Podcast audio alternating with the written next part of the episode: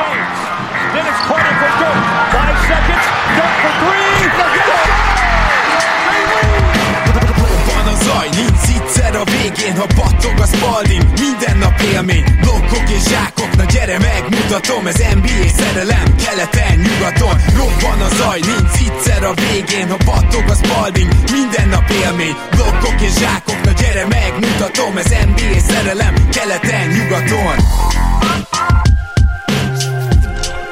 Én jó, szép napot kívánok mindenkinek, Rédai Gábor vagyok, ez a Rep City keleten-nyugaton podcast, és mint mindig most is itt van velem Zukály Zoltán. Szia Zoli! Szia Gábor, sziasztok, örülök, hogy itt lehetek. Mára is hoztunk nektek egy általunk érdekesnek vélt témát, azzal kezdeném, hogy nézzetek rá a KDM bárnak a közösségi oldalára, lehet meccseket nézni, és ami még fontosabb, hogy ugye jeleztem az előző adásban, hogy vagy január 18 vagy 26 lesz majd a Rep City keleten-nyugaton és a Rep City közös rendezvénye. Január 18 az könnyen lehet, hogy nyer, mert nagyon jó hírek érkeznek Zionról, és az lehet, az talán az lehet a bemutató meccse, de mivel még, még nem nagyon vagyunk ebbe biztosak, ezért még, még most sem mondanék biztosat ezzel kapcsolatban. Minden esetre lehet majd folyamatosan nézni a közösségi oldalunkat, a Facebook oldalunkat, és ott is tájékoztatást adunk, meg természetesen amint már biztos lesz, be fogjuk mondani adásban is ennek a rendezvénynek a, a mikorját. És ha már Rep City, akkor ugye tudjátok, hogyha 5000 forint fölött vásároltok náluk online, akkor a keleten promókoddal csak nektek hallgatóinknak van egy ajándék, ez pedig egy Repsitis tornazsák. Mielőtt a mai témánkba egy kicsit belevetnénk magunkat, történt egy pár érdekes és izgalmas dolog az elmúlt napokban. Kezde a Golden Globe díjátadóval, ahol Ricky Gervais, nem biztos, hogy jól mondom a nevét, ugye ő alapvetően egy humoristának mondhatjuk, és stand egészen fantasztikus beszólás sorozattal 7 percig gyakorlatilag megsütötte a jelenlévő hollywoodi sztárokat, és mindenkinek ajánlom, javaslom, könyörgök, hogy nézzétek meg, mert egyedi élmény, és azt gondolom, hogy ez egy, ez végre egy ilyen valós üzenet volt oda, ahova kellett. Igen, szenzációs volt Ricky egyébként, azt hiszem Gervais, tehát Ricky Gervais, valahogy így kell kiejteni, mm. így szokta azt hiszem ő is kimondani. Nagyon sorozata, sorozata is vannak egyébként az Extras, tehát extrák, ugye angol Extras, azt ajánlom mindenkinek, vagy most az Afterlife, az sem rossz, az már kicsit ilyen drámaibb. Én imádom a stand is, azokat is érdemes megnézni. Youtube-on szerintem mindegyik fel van talán a legutolsót kivéve, a Supernature, azt hiszem a legutolsónak a címe. Én láttam mindent zseniális a, a csávó, és tényleg az egyik, hát legkevésbé visszafogott, legkevésbé PC stand-up komikus, aki, aki jelen pillanatban aktív. Hozzáteszem, hogy most ötödjére volt ő a host ugye a Golden Globe gálán, és valószínűleg soha többet nem is lesz. Nem tudom, hogy van egy ilyen szabály, egy max ötször vezetetti valaki a műsort, vagy ő egyezett így meg velük, de valószínűleg soha többet nem fogja csinálni, és ez az utolsó, ez elég komoly volt, de az eddigeket is érdemes megnézni, azt is megtaláltak YouTube-on, vagy ilyen összefoglalót a legdurvább poénjairól, mert ennyire durva talán nem volt egyik évben sem, de, de nem fogta vissza magát a múltban sem, amikor ő, ő vezette a, a díjátadót. Hát igen, és az NBA-ben az ügynökök sem igazán fogják magukat vissza, hogyha valakinek fel kell verni az árát, hogyha valaki szeretne cserélni a GM-ek, akkor ugye rengeteg ilyen hát félig meddig fake news-t uh, dobnak be, és uh, hát elég egyértelműen egyébként uh, ilyesmi volt a tegnapi hír is, hogy hát ugye érdeklődik a Kings Kuzma iránt, ez lehet az igaz része talán, és hogy tudják, hogy Bogdanovicsot is majd minimum be kell adniuk. Ugye, ugye kezdjük, kezdjük ott, hogy, hogy itt, itt a Kingsnek az egyik belsős infója az rögtön cáfolta ezt, tehát megmondták, hogy, hogy Bogdanovicsot eszük ágába sincs meg a, beleadni egy ilyen cserébe, csak akkor cserélik el, hogyha tényleg brutális ajánlat jön érte, nem hogy Kuzmáért, illetve teljesen ki vannak békülve azzal, hogy a restricted free agent, és meg akarják fizetni. Tehát, hogy ezt nem tudom, egy órán belül kihozta a Kingsnek az egyik belsős beatwritere. Úgyhogy e, ennyit az igazság tartalmáról, de azért ezekről a plegykákról így in general is érdemes beszélni, nem Zoli, hogy hogy, hogy, hogy próbálkoznak a GM-ek, az ügynökök azzal, hogy valahogy felverjék a saját játékosuk árát, akit árulnak, jelen esetben például Kuzmát. Az ott az érdekes, hogy először Mark Stein hozta le ezt a, ezt a hírt ugye a Twitteren, és az ő megfogalmazás is annyira fura volt nekem, hogy for starters, tehát odaírta, hogy kezdésnek Bogdan kellene ebbe a ajánlatba, és onnan mennénk tovább, ami számomra helyes. Kuzmában van potenciál, szerintem. Tehát az, az újon szezonjában nagyon jó shootingot mutatott, nagyon jó triplázó volt. Nyilván soha nem lesz igazán jó védő. Mindig egy kicsit túlértékelt volt, én azt gondolom, hogy már az újon célben, és nyilván ez, ebbe benne van az is, hogy a, hogy a Lakers szurkolók nagyon-nagyon szerettek volna már látni egy olyan kaliberű fiatalt, aki, akiből lehet all Kuzma volt az egyik ilyen, akiben ezt ugye megláthatták, Ingram akkor még nem teljesített úgy. Ennek ellenére nyilvánvaló szerintem, vagy legalábbis én azt gondolom, hogy mindenki számára nyilvánvaló kellene, hogy legyen Bogdan Bogdanovics lényegesen jobb játékos jelen pillanatban, és hát a fizuk se stimmelnek, tehát eleve azt, hogy for starters, amikor Bogdan keres 8 milliót, Kuzma meg ugye 1 millió négyen van, 1,4 millió, tehát az is, az is igazából eléggé kérdőjeles, és nem stimmel a dolog. Ha valahogy ezt meg tudja húzni a Lakers egyébként, hát az, az hihetetlen lenne, mert gyakorlatilag Bogdanovics pontosan az a játékos, aki hiányzik ebből a Lakersból. Tehát egy, a second unitnak is egy igazi playmaker, egy shotmaker, illetve egy olyan játékos, aki akár Manuhoz hasonlóan crunch time-ban ott tudna lenni, Davis és, és LeBron mellett a pályán, mint harmadik számú opció, és igazi harmadik számú opció, nem pedig olyan, mint Kyle Kuzma. Egészen hihetetlen lenne, és ha ez összejön, akkor elmondhatnánk tényleg, hogy Ball, Ingram, beleért ugye Kuszt is, Hartot, de talán még Magic-et is, hogy ez, ezért áldozták fel magukat.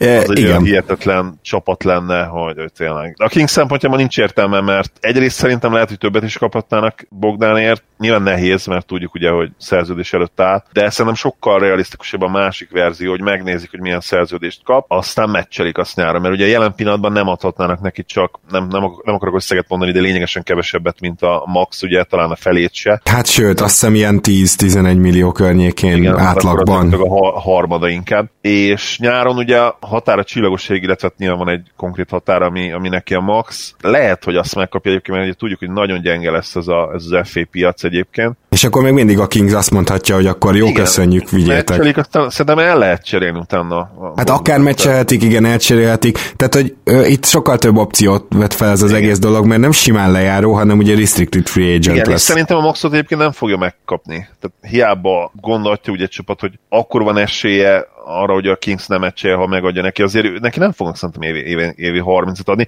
Bár, ugye most olvastam Fred Van Fleetről is, ugye egyik kedvenc játékosodról, hogy akár még ő is évi, nem tudom, 25-30-at kereshet. Na most, ha, ha ő megkapja, akkor szerintem Bogdának is meg kéne kapnia. Nem Bár fogja már, egyik már, sem, persze. Hát igen, szerintem, szerintem, szerintem sem fogják megkapni, és igen, tehát a, a Kings valószínűleg meccselni ezt az ajánlatot, aztán elcserélni később, mert 27 éves legjobb korban van gyakorlatilag, augusztusban lesz 28, és annyira jó a, a modern NBA játéka. Szerintem ő, ő tényleg impactben közel lehet az All-Star szinthez, sőt talán már idén közel van. Nyilván nincs annyi játékperc, meg nincs annyi dobás, ami neki jut, ugye? Tehát láttuk a VB alatt is, hogy milyen hihetetlen játékos ő. Hát igen. Én ezt nem is akarok mit hozzátenni, hanem inkább tovább mennék arra, hogy ugye van itt Blake Griffin és Kylie Irving érdekes esete, ahol mind a kettőjüknél húzzák, halasszák a visszatérést, van sérülés, kiderül, hogy van másik sérülés, sérülés is, és a leg, legvalószínűbb most már innentől azt gondolom azt, hogy egyikőjüket se látjuk ebbe a szezonba. Láttunk már ilyet korábban, tehát egyszerűen vannak azok a sztárok, akik egy olyan szezonért, amiben nem tudnának akár a sérülésük, de egyébként a csapat erőssége miatt is érdemben hozzárakni a karrierjükhöz, ki fogják választani azt az opciót, hogy akkor ez legyen az az év, amikor mindent kikurálok, mindent ö, sérülésemet rendbe hozom, akár ö, szezont ö, lezáró műtétet is hajtsanak végre végre rajtam, mind a kettőjükön ezt látom, nagyon meglepődnék, ha bármelyikőjüket is látnánk még parketten ebben a szezonban. Igen, és az az igazság, hogy, hogy egyre inkább, főleg most a losing streak egyre több értelme lenne annak, hogy, hogy a Nets is tankoljon szépen. Nem tudom, hogy megvan az idei pikjük, megvan, ugye? Ezt megnézem, addig fejtsd ki. Kédi úgyse jön vissza, lehetne játszani Muszát egy kicsit többet, most a Mavs ellen nagyon jó meccset hozott le, többet is lehetett volna pályán, és akkor, és akkor lehet, hogy, hogy még szorosabb a vége. Szerintem itt, itt az idő, tehát minek bejutni a rájátszásba idén, keleten? Nincs semmi értelme, jövőre kell oda. Ah, van egy kis gonzoli. Ja, nem olyan nagy gond. Milyen védettség van? Loteri. Loteri az Atlantának. Ah, szerintem simán, simán lenne értelme. Tehát a mostani loteri rendszerben ki tudja, lehet, hogy jövőre egy, egy Irving Durant Weissman trióban állnának fel. Igen, igen, csak az a baj, Zoli, hogy nincs, aki be akar jutni a playoffba. Tehát az Orlandó be igen, akar, persze, probléma, de az Orlandó már megelőzte őket. És ki az, aki be akarna jutni a helyükre? A Bulls talán? Vagy... Igen, az a baj, hogy, hogy kell, kellene találni egy olyan csapatot, aki... Kijelentkezik, hogy így figyelj már. Kójozni őket, öt meccs előnyük van, basszus. Így is, hogy hatot buktak zsinórban, és öt meccs előnyük van a, a következő branch előtt. És, és tényleg megnézed, és nem, senki nem tud play jutni. Igen. Tehát ezek a szerencsétlenek, és most a szerencsétlen szót azt tényleg így értem, hogy ha, ha innen 40, 40%-os kosárlabdát, vagy 30%-os kosárlabdát játszanak, lehet, hogy még akkor is. Akkor is be fognak jutni. Igen. Egyébként nem sokkal, sőt, pontosan ugyanilyen a helyzet nyugati végeken is, tehát én nagyon ketté van szakadva a liga, és a mai témánk is pont erre fog majd reflektálni, mert hogy azt szeretnénk megnézni, hogy elhisszük vagy nem hisszük el az adott csapatot egy lehetséges playoff menetelésben. És az elhiszem, nem hiszem skálán 1-től 5-ig osztályzunk, de én nem is osztályzást mondanék ide, hanem kategóriákat, mert hogy az abban egyeztünk meg ugye, hogy az egyes az a kategória, aki egy első körös csapat nem valószínű, hogy a playoffban bármi jelentőset végre tud hajtani, még az ötös pedig a abszolút contender, és talán beoszthatjuk úgy is akkor, hogy a, a kettes az, aki igazából egy nagyjából második körös, a három már tudna meglepetést okozni, a négyes döntőesélyes, és, és benne van a bajnoki cím lehetőség, és akkor még az ötös az egyértelmű contender. contender. Igen. Így van, most nem, nem menjünk még belőle, kettes és hármas között nálam nagyon sok csapat. Igen csapat mozgott. Érdek, kíváncsi leszek a véleményedre. Uh, meg, meg talán még azt tenném ehhez hozzá, hogy, hogy nem is megyünk végig azokon a csapatokon, akik jelenleg nem állnak 50% fölött. Tehát nem az összes playoff csapaton menjünk most végig, nincs értelme. 50% fölötti gárdákon, hiszen, mint említettem, ketté van szakadva a liga. És igaz, hogy a Brooklyn nem olyan régen még 50% fölött volt, most már alatta van. Le- lehet, hogy a Brooklyn vagy az Orlando majd a legvégére felküzdi magát 50%-ra, és így lesz elég ilyen csapatunk kelet keleten is, nyugaton is csak egyel több van, hét az OKC szárnyalásának köszönhetően, úgyhogy, úgyhogy rajtuk megyünk végig, és Zoli, mit gondolsz, vagy ne, nem is, inkább én elmondom, hogy mik voltak azok a szempontok, amik alapján értékeltem, mert ez fontos, ugye, most mégiscsak azt szeretnénk tudni, hogy mennyire hiszünk el egy csapatot a playoffban. És az én szempontjaim a következők voltak, nagyon szépen fel is írtam őket, úgyhogy. Először is azt láttuk az előző playoffban, hogy gyakorlatilag ismét ott tartunk, hogy a, a playoff sokkal jobban lelassul. Szerintem a, a Warriorsnak a szárnyalási időszaka alatt ez egyszerűen kevésbé történt meg. Most, most megint nagy volt a különbség, és ezt is nyilván számításba vettem, de hogyha megnézzük azt, hogy mi kellett az előző, majdnem, hogy a Dallasig visszamenve most már ugye 8-9 év bajnok csapataihoz, akkor, akkor van egy minta. Az egyik a félpályás scoring, a hatékony félpályás scoring, a másik a csap csapatszintű playmaking, és itt ezt nyilván úgy értem, hogy a naprendszer csapatoknak különösen érdekes az, hogy van-e legalább egy-kettő olyan játékos a, a napocska mellett, akik, akik hozzá tudnak tenni, hogyha végül eljut odáig az ellenfél, hogy valamilyen szinten lelassítja a napot. Aztán támadható gyengeség nélküli playoff defense, az a harmadik ilyen faktor. Szerintem ez magától értetődő. A jól meccselő egyző és a variálhatóság, ugye ez a kettő együtt érdekes, mert például lehet, hogy Kör tavaly a döntőben évben jól meccselő egyző lett volna, de már nem volt variálható a csapata, és a playoff tapasztalat az ötödik. Tehát ez az öt faktorom van. Zoli, neked volt-e valami, amit így felírtál, vagy, vagy akár tudsz-e reflektálni ezekre? Felírni nem írtam fel, de természetesen tudok reflektálni. Nálam a legfontosabb, én azt gondolom, hogy természetesen, ha ismertek engem, akkor tudjátok, hogy mindig azt nézem, hogy, hogy ki a, a top dog, ki, ki az a Falka vezér, akire hagyatkozhatsz majd. Ez volt számomra a leges-leges legfontosabb szempont természetesen. Azt gondolom, hogy, hogy a mai ligában ezt nem lehet megkerülni, és ebben nyilván belejátszik a playoff tapasztalat is, az adott játékos, aki a, a Falka vezéred, milyen tapasztalattal rendelkezik, mit csinált eddig a playoffban. Ez nyilvánvalóan felemelné például, felemel egy LeBron James-t, ha még lehet hova emelni egy ilyen összevetésben, és talán egy picit lejjebb nyom egy James Harden, akinek bár rengeteg playoff mérkőzése van, de érvehetnél Daniel amellett, hogy valahogy eddig nem sikerült kihozni magából a maximumot. Persze ez lehet csapat összetétel is, ezt is fontos kihangsúlyozni. Az edzői szempont, az nálam ott volt természetesen, ez kicsit szubjektív, lényegesen szubjektívebb én azt gondolom, mint, mint a játékosokról uh-huh, uh-huh. való beszélgetés. Mit csinált az adott edző, hányszor volt a play tudjuk-e róla azt, hogy, hogy tud-e meccsről meccsre változtatni, ugye ezt mindig kihangsúlyozzuk, főleg te szoktad kihangsúlyozni, hogy mennyire fontos ez a rájátszásban. És amit én még néztem, az természetesen a kereterőssége, különös tekintettel a, a legjobb nyolc játékosra, mert mint tudjuk, a play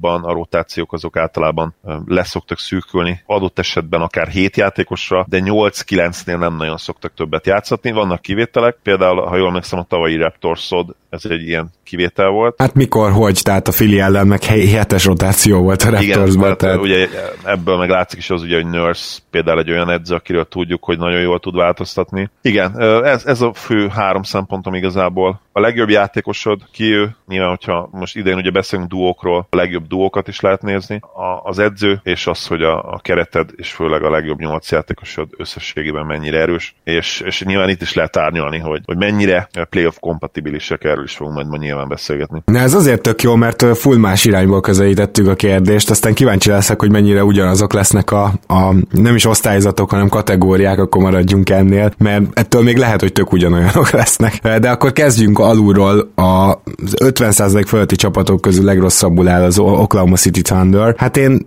gyorsan akkor végigmondom, hogy mennyire van meg nekik a félpályás scoring, hát nem nagyon, szerintem playoff szinten egy komolyabb védekezés ellen ez egy kifejezett gyengeségük lehet. A csapatszintű playmakinggel sem állnak kifejezetten jól, ugyanis uh, itt azért van mondjuk három-négy olyan játékos, tehát elsősorban gondolok itt nyilván Shai Gilgis Alexanderre, Chris Paulra és Galinárira, akik, akik azért ezt nagyjából tudnák hozni, de azért itt rengeteg olyan játékos is van, aki abszolút nem playmaker, vagy még nem az mondjuk Beasley, mert hogy nyilván egy újonc, akit negyetlen nem is használtak erre. Azt gondolom, hogy megtalálhatná egy playoff védekezés ennek az ellenszerét, de, de a csapatszintű playmaking még nincs olyan nagy gond. Támadható gyengeség nélküli playoff védekezés. Én azt gondolom, hogy őnekik ez a kategória az, amit leginkább kimernék pipálni. Nem csak azért, mert tetszik a védekezésük, hanem azért is, mert bár van egy-két támadható pont, például Steven Adams is lehet, hogy egy playoff párharcban már itt-ott támadható lenne, de nem tudok kiemelni olyan, olyan nagyon durvát. Pont ezek a fiatalok, akik szarok playmakingben, egészen jól védekeznek, úgyhogy, úgyhogy ez az egyetlen, amit kimernék náluk igazából pipálni. Jól meccselő egyző és variálhatóság, és szerintem egyik se, tehát az egyzőre nem is térnék ki külön, tudjátok, hogy Donovan nem a kedvencem, a variálhatóság, hát az abszolút nincsen meg. Playoff tapasztalat, Kispolnak, meg Galinárinak kettőjüknek nem fogom ezt odaadni, úgyhogy, úgyhogy ez sincsen, és összességében egyest mondanék az OKC-ra, amit Természetesen az egyes kategória nem szidás, ezt a csapatot mélyen a tankolók közé vártuk, tehát remélem, hogy nem volt sértő ezt így végigmondani, most nyilván egy bajnoki cím szempontjából máshogy értékel az ember. Én gondolkoztam a kettesen, de, de végül egyest kellett adnom nekem is. Az én szempontom alapján Chris Paulban meg lenne az a játékos, aki adott esetben a csapata javára fordított egy playoff párharcot. Probléma az, hogy, hogy 2020-at 20 írunk most már, és CP3 legjobb éveiben is gyakorlatilag hát megkérdőjelezhető volt, ami a playoff egészséget illeti. Nem tudott szinte soha igazán egészséges maradni, és, és ez mindenképpen lehúzza az értékét. Ennek a faktornak is, ugyanez Gálónál is, aki ráadásul nem is annyira jó playoff performer eddig a karrierje során. Hozzáteszem, hogy ő is sokszor nem teljesen egészségesen ment be playoffba, hogyha a két legjobb playoff veteránod is megkérdőjelezhető ebből a szempontból, akkor nem lehet egyszerűen kettest adni. Még akkor sem, hogyha egyébként egy ilyen legjobb szenárióban, ha minden klappol el tudnám képzelni, hogy ők lehetnének egy kettes csapat, de, de ahhoz valószínűleg egy fiatalabb CP3 kéne. Így is egyébként megsüvegelendő, amit csinálnak. Ahogy mondtad, senki nem gondolta volna, hogy ők egy ilyen közép, középszintű csapat lesznek. Védekezésben is 15. hely környékén vannak, támadásban is 15. hely környékén. Tényleg ez a tipikus 8 7 talán 7 8 de inkább 8. seed, aminek hát szökő évente van esélye az első kiemeltek ellen, és ez valószínűleg nem lesz idén sem másképp. Abszolút így van. Akkor menjünk is tovább, mert hogy a következő csapatunk meglepetésre már keleten van, ugyanis ott két gárda is eléggé rossz szériában van, és az egyik az Indiana Pacers, nekik 14 vereségük van, és a, a Pacers-en én rengeteget gondolkoztam, mert tudjuk, hogy Oladipo vissza fog jönni. Azt is tudjuk, hogy valószínűleg február elején, most már elég egyértelműen bemondták ezt. Azt viszont nem tudjuk, hogy milyen Oladipo tér vissza, és hogy áprilisig például meddig tud fejlődni, és éppen ezért szinte lehetetlen volt. Kettes és hármas között gondolkoztam? Igen, kettes és hármas között gondolkoztam, jól látod.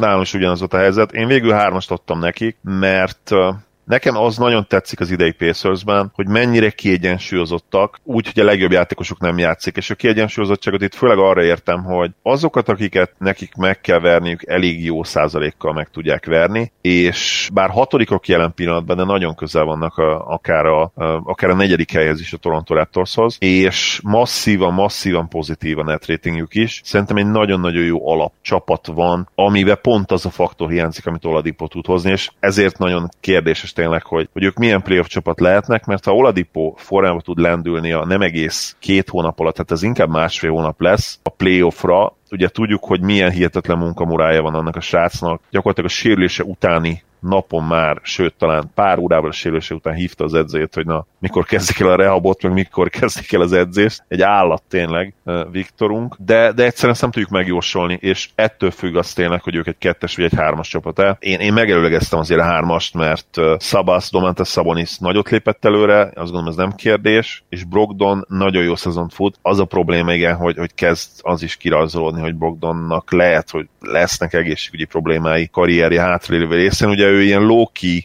sérült volt mindig, hogy nem, nem volt igazán sokat sérült, de úgy rebesgették mindig, hogy igazából neki lehetnek problémái, és volt egy ilyen összeesküvés elmélet is, hogy, hogy azért nem hosszabbította őt meg a. Bucks, mert tudtak valamit ezzel kapcsolatban. Igen, igen. Na most a hármassal akkor azt mondod, hogy ha minden összejön, akkor esetleg egy keleti döntőbe vagy döntőbe mehet az a csapat, mert ugye azért én, én az belőlük, mert egyébként nagyon-nagyon mélyek. Nekem tetszik a mélység is, hogyha, hogyha megnézzük Warren idei teljesítményét például pozitív meglepetés nekem, én ugye nem hittem őt el egyáltalán, de ha, még ha vissza is esett a triplázásra, de stabilan azért ilyen 38% környékén van. Van egy nagyon jó vészcenterjük is ugye Goga személyében. Bizony. Holiday is, is egészen jó, mind a kettő.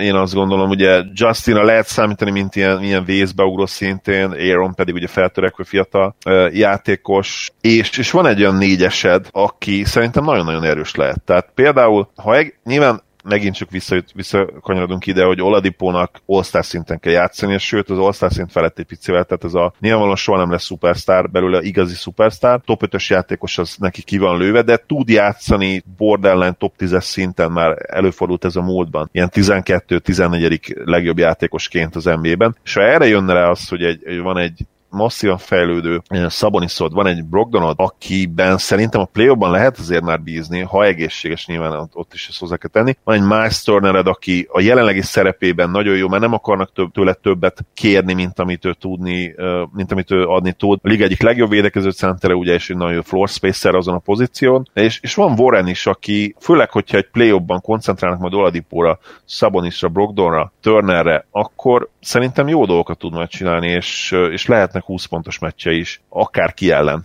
akár a Sixers, akár a Raptors, akár a Bucks ellen is, és szerintem nagyon veszélyesek lehetnének ebben a szenárióban. Úgyhogy igen, tehát nyilván mindennek klappolnia kell hozzá, de, uh-huh. ne, ne, de én látom bennük a hármas potenciált realisztikusan. Na, akkor lássuk, a playoff tapasztalatuk az szerintem nagyjából megvan, tehát uh, talán pont az említett Warrennek hiányzik, de egyébként uh, szinte mindegyikük uh, járt már playoffban. Igen, amennyire egy fiatal csapatnak meg lehet, igen. igen. igen. Tehát az, az, amiatt nem fogom feltétlenül őket lepontozni. Jó jól meccselő egyző és variálhatóság egyértelműen megvan. Azért indultam erről, mert ezeket simán ki tudom pipálni, tehát Macmillan sokszor bizonyított, és ez a csapat ez tényleg mély, és ezért variálható. Egyébként direkt nem mélységet írtam, mert ugye a playoffban a, a variálhatóság talán még jobb, de te meg ezt úgy fogalmaztad meg, hogy legjobb 7-8 játékosig nézed a csapatot, gyakorlatilag hasonlóan gondolkoztunk. Támadható gyengeség nélküli playoff defense. Na, ez nekem itt kezdődnek a problémák, mert, mert az, hogy mondjuk Warren vagy Lem van hármasban, és Sabonis négyesben, azt nem biztos, hogy az alapszakaszban látjuk, hogy mennyire lehet majd felfedni ezt, mint gyengeséget. A playoffban azért nem vagyok benne biztos, hogy ez, hogy ez nem lesz olyan dolog, amit támadnak majd a csapatok. És egyik, tehát például Warren sem rossz védő, Sabonis mondjuk centerben jóval inkább jobb védő, de azért ő sem egy rossz védő négyesben, csak, csak azért, hogyha van mondjuk olyan játékos, akik, aki könnyen úgy tud cserélni, hogy, vagy, vagy úgy tudja elcserélni a védekezést magán egy-egy pick and roll hogy ezek a játékosok kerülnek vele szembe, hát akkor szerintem az egy olyan faktor lesz, amit folyamatosan támadnak majd az Indián ellen. Úgyhogy ebben már nem vagyok biztos. A csapatszintű playmaking az az, amiben nem is biztos vagyok, de szerintem itt jó playmakerök vannak, mondjuk kiemelkedő az nincs, és Oladipos sem az összességében, de, de itt rengeteg jó van, és az pedig fontos, és szerintem elég is. És a félpályás scoring, ami szintén nagyon érdekes, hogy el, itt is inkább a felé hajlok, hogy nincs meg, mert láttuk korábban a nagyon védekező mm, Pacers-öket Oladipóval a playoffban, és akkor sem volt igazán meg ez a félpályás scoring. Tehát Oladipo egyedül ugyan pár nehéz helyzetet megold, de ő azért nem olyan foghatatlan, mint mondjuk egy Kawai, és egy, egy, egyedül ezt nem fogja tudni megcsinálni, és igaz, hogy most több segítsége van, de még mindig azt gondolom, hogy nem lesz az erőssége komoly playoff defense ellen az, hogy, hogy félpályán is hatékonyan támadjon ez a csapat, és összességében én kettest adtam nekik de, de én is nagyon gondolkoztam. E- ebben maximálisan egyetértek a félpályás támadással kapcsolatban. Nincs olyan játékosod, akinek oda dobhatod a labdát és megoldja van onnan. Viszont védekezésből abszolút kivenném Szabonis, tehát Szabonis a liga egyik legjobb védője posztján, idén harmadik ugye DRPM-ben az erőcsatárok között. Én azt gondolom, hogy a gyűrű levédésen kívül nincs gyengéje, de mivel valószínűleg nem lesz centerbe olyan nagyon sokat fent, vagy amikor fent lesz centerbe, akkor nyilvánvalóan úgy lesz fent, hogy small ball line tehát nem egy, nem egy nagy drabális állattal kell majd megbirkóznia. Így, így szerintem ő nem, nem, egyszerűen nem kerülhet problémába, sőt, hát ha, ha őt keresik külön meccsapokba védekezésben, akkor az abszolút kontraproduktív lesz a másik csapat részéről. De miért? Hát itt azért, hogyha egy jó irányítóval kerül szembe, vagy pedig egy jó hármas, négyes testes szóval ember egyik, ellen. Egyik legjobb lábbal a ligában. Kis a kis embereken? Legjobb játékos a ligában a magasok közül. Hát én ezt nem hiszem el konkrétan, tehát láttam több Indiana meccset, és tudom, hogy ő lábon gyors, de őt a kis emberek szerintem meg fogják verni. Mert mondjuk Jó, de, nem mindegy, hogy milyen kis ember. a kis emberek, akkor mindenkit megvernek a kis emberek a magasok közül. Hát pontosan ezért is ugye két magasos felállásnak ez a veszélye. Hát jó, emellett érvehez, de, de ez külön kiszedni, hogy őt keresik majd ezzel, mert akkor ezzel az erővel... Hát Warrent akkor... is kiemeltem, tehát a hármas, négyes posztot. Warrent értem, Szabonis egyik legjobb védője posztján, tehát abszolút nem értem, hogy őt miért emelet ki ebből. Tehát mm. Az pont ez az erőssége, hogy, hogy ott maradni lábbal emberek, nálánál akár gyorsabb emberek előtt. Szóval ebbe abszolút nem értek egyet. Nyilván most akkor ez egy másik beszélgetés lehet, hogyha azt mondod, hogy, hogy Sabonis erőcsatárként már nem lehet play játszatni, mert, mert olyan szuper small ball line ellen fognak játszani, de mondjuk ezt sem látom magam előtt, mert... De attól függ, melyik a, csapat, ugye? A Raptors-ot nézzük, a Raptors nem nagyon tud olyan small ball line felrakni, nem is nagyon van olyan brutálisan jó small ball line ugye idén már Kawai nélkül. A Fili nyilvánvalóan nem fog small ball line felrakni, ugye minden minden line ott lesz uh, Simons uh, meg Embiid. Ki van az, aki már összekerülhetnek az első körbe? A Celtics veszélyesebb lehet, igen, tehát a Celtics mondjuk ki tud rakni egy olyan line hogyha mondjuk ott marad Térum ellen, de, de például én Térum ellen sem félteném, Szabonis lábbal abszolút ott tud maradni, és de, de tényleg nem menjünk bele minden meccsabba külön most. A lényeg az, hogy, hogy ez abszolút Szabonisnak az erőssége ott maradni lábba, nálam kisebb emberekkel. Nyilván a, a, ugye a Firebug irányítók ellen nehéz, tehát egy Kemba ellen nehéz, de, de nem hiszem, hogy ilyen szituációk olyan sűrűn lennének majd. Oké, okay. én azt gondolom, hogy a Indiana Playoff Defense ez konkrétan ezen fog múlni majd azon a két-három emberen, akit úgy kellene játszatni, hogy esetleg, esetleg támadható, és például ha Sabonis téged igazol, akkor az Indiana Playoff Defense is kipipálható, és akkor valóban inkább hármast kéne nekik adni. Menjünk a Philadelphia-ra. Most a, a Philly-nél arra arra kérlek, hogy mondd először egy osztályzatot, vagyis kategóriát, hova sorolod őket. Nagyon sokat gondolkodtam, hogy négyessel vagy hármas, az ötöst azt abszolút levettem a palettáról. A szezon előtt azt gondoltam, hogy, hogy akár ötösök is lehetnek. Ugye azt éreztem, hogy bennük van a legnagyobb potenciál. Nekem papíron nagyon-nagyon működött a, a Harris fit is, illetve, illetve Richardson is, meg ugye Horforddal együtt, akár kezdőbe, akár külön. Én, én mondjuk valószínűleg a padról vártam volna Horfordot, és lehet, hogy látunk is majd még ilyen line nem tudom. Mindenesetre az ötöst azt el kellett vetnem egyből, természetesen, és az, e- a szezon e- eddigi alakulása alapján inkább mondtam volna hármas, de, de muszáj voltam belevenni azt a tényt, hogy Joel Embiid mennyire domináns játékos, és, és idén picit kevesebbet játszotják. Hozzáteszem, hogy voltak is már problémái, ilyen vírusos megbetegedés, meg talán ilyen kisebb sérülések is, de, de optimista vagyok vele kapcsolatban, és, és ha Simons most nagyon jól megtalálta magát az elmúlt hetekben, úgyhogy egy négyes mellett maradtam végül.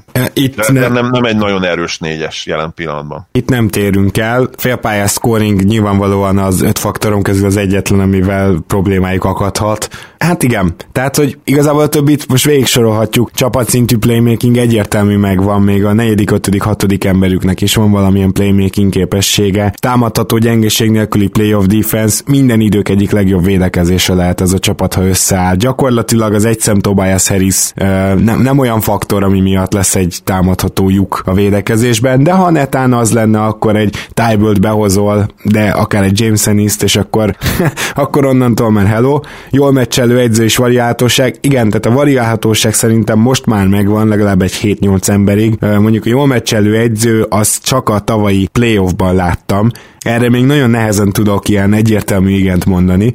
Arról nem is beszélve, hogy én Brown-t már elküldtem volna többször, úgyhogy ta- talán ez még egy ilyen félig meglévő faktor, playoff tapasztalat egyértelműen megvan. Tehát itt azt gondolom, hogy az egyző és a félpályás scoring az, amivel küzdhet a Fili, és pontosan ezek a, vagy ezek a két faktor, ami mentén esetleg változtathatnak ebben a szezonban, gondolok itt akár egy egyző cserére, akár egy cserére, játékos cserére, de összességében a négyes az ebben a mezőnyben rohadt jó, mert most bevallom, és senkinek nem adtam ötöst. Ez mondjuk érdekes, én adtam ötös csapatnak, lelövöm a point a Milwaukee Bucksnak, viszont uh, még a Filire muszáj egy, egy fél percet beszélnem róluk, hogy ha a saját kritériumom szerint és szőrösszűen mentem volna, akkor hármas kellett volna adnom, ugyanis azt gondolom, hogy bár nagyon magas a, a plafon ennél a csapatnál, az vitathatatlan, hogy, hogy a playoff padló, az talán az erős csapatok, a contender csapatok közül náluk van a legalacsonyabban. És ennek nem csak az a Brett Brown az oka, akit, akit ugye említettél, hanem az is, hogy,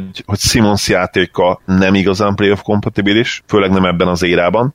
Embiid egészsége, ami nem mindig egy stabil tényező, illetve maga Embiid játéka, főleg támadásban, mert ugye védekezésben egészen elképesztő ez a srác, de támadásban eddig a playoff, playoffok során nem tudta azt nyújtani, szinte egyik évben sem, mint ami egyébként benne volt, és, és ami a legdominánsabb meccsein rendszeresen kijön. És ha abból indulunk, amit mondtam, hogy a legjobb játékosod mennyire teljesít jól a play akkor ez, ez a faktor érvelhetnénk amellett, hogy akár teljesen hiányzik a, a Filinél, és akkor van még egy extra dolog itt, hogy mikor nyert utoljára olyan csapat, ahol a legjobb játékosod hát egy, egy low post center volt, mert azért Embiid, bár van egy face játék, meg van egy triplája, de elsősorban azért mégiscsak egy low post center, ott a legdominánsabb. Hát nem tudom, szerintem a 2000-es évek eleje. Na, addig kéne visszamenni, ugye, és a Shaq Lakers uh-huh, Duncan mellett érve ez, de nyilván a Spurs egy, egy anomália volt mindig is, és, és ott mindig megosztották a, a terheket. Talán, nem mondjuk, két, nem, oké, akkor 2000... 7 lesz az talán, 2007, igen. igen. Oda még visszamentünk, mert ott még egyértelműen ő. Bár lehet, hogy azt hiszem 2007-ben például Tony Parker Tony Parker is. Igen, tehát ott már nem volt egyértelmű. Na mindegy, igen, ez egy érdekes kérdés. Hát nem tudom, nem tudom, hogy melyik szempontrendszer a jobb. Én az enyémbe hiszek inkább, főleg, hogy a csapatvédekezést nem nézett külön, én meg igen. E, és pont ez az, amit kihangsúlyoznék, hogy oké, okay, lehetnek gondjaik támadásban, de ha minden idők lehet akár legjobb védekezését összehozza ez a csapat a playoffban, akkor szinte teljesen mindegy lesz. Úgyhogy ezért Jó, gondolom, hogy jobban négyes, mint a hármas. Ismételd meg még ezt a mondatot. Ha minden idők legjobb védekezését összehozza ez a csapat, akkor rendben lesznek. Hát mennyi esély van rá, hogy összehozzák minden idők legjobb? Uh, nem, azt mondtam, azt hiszem, hogy egyik legjobb, de hogy erre van esély, reális esélyt látok, hogy minden idők egyik legjobb védekezését hozza össze ez a csapat. A reális az hány százalék? 50. Ah, kizártó. Ha, ha historikusan nézzük, és összehasonlítjuk a legjobb csapatokkal védekezésben, nem, nem hiszem, hogy realisztikus esély van arra, hogy ott legyenek mondjuk a top 3, top 4-ben. Hát tavaly láttuk a top, a top 2-t, tehát tavaly láttunk egy második legjobb oltán védő csapatot, és én azt gondolom, hogy ez a Fili, ez teljesen már tavaly is hasonló védekezés mutatott be a Raptorshoz abban a szériában, és védekezésben tovább erősödött idénre. Tehát e- ez az, amiből én kiindulok. Most megnézem majd a tavalyi Playoff Advance 2000. Szerintem tavaly is nekik volt, mint nem nekik lett volna legjobb izé. Hát egyébként ugye ezt is sokféleképpen lehet nézni, mert most például a Raptorsnál azért jelentették ki ezt a szakértők ennyire magabiztosan, mert van egy olyan adat, hogy az ellenfeledet a saját átlagához képest mennyivel tartod kevesebb ponton. És ebben a Raptors a Pistons után minden idők második legjobbja. És ezt a statot most nem tudom neked előkeresni a Filivel kapcsolatban, úgyhogy inkább csak ilyen érzés, hogy,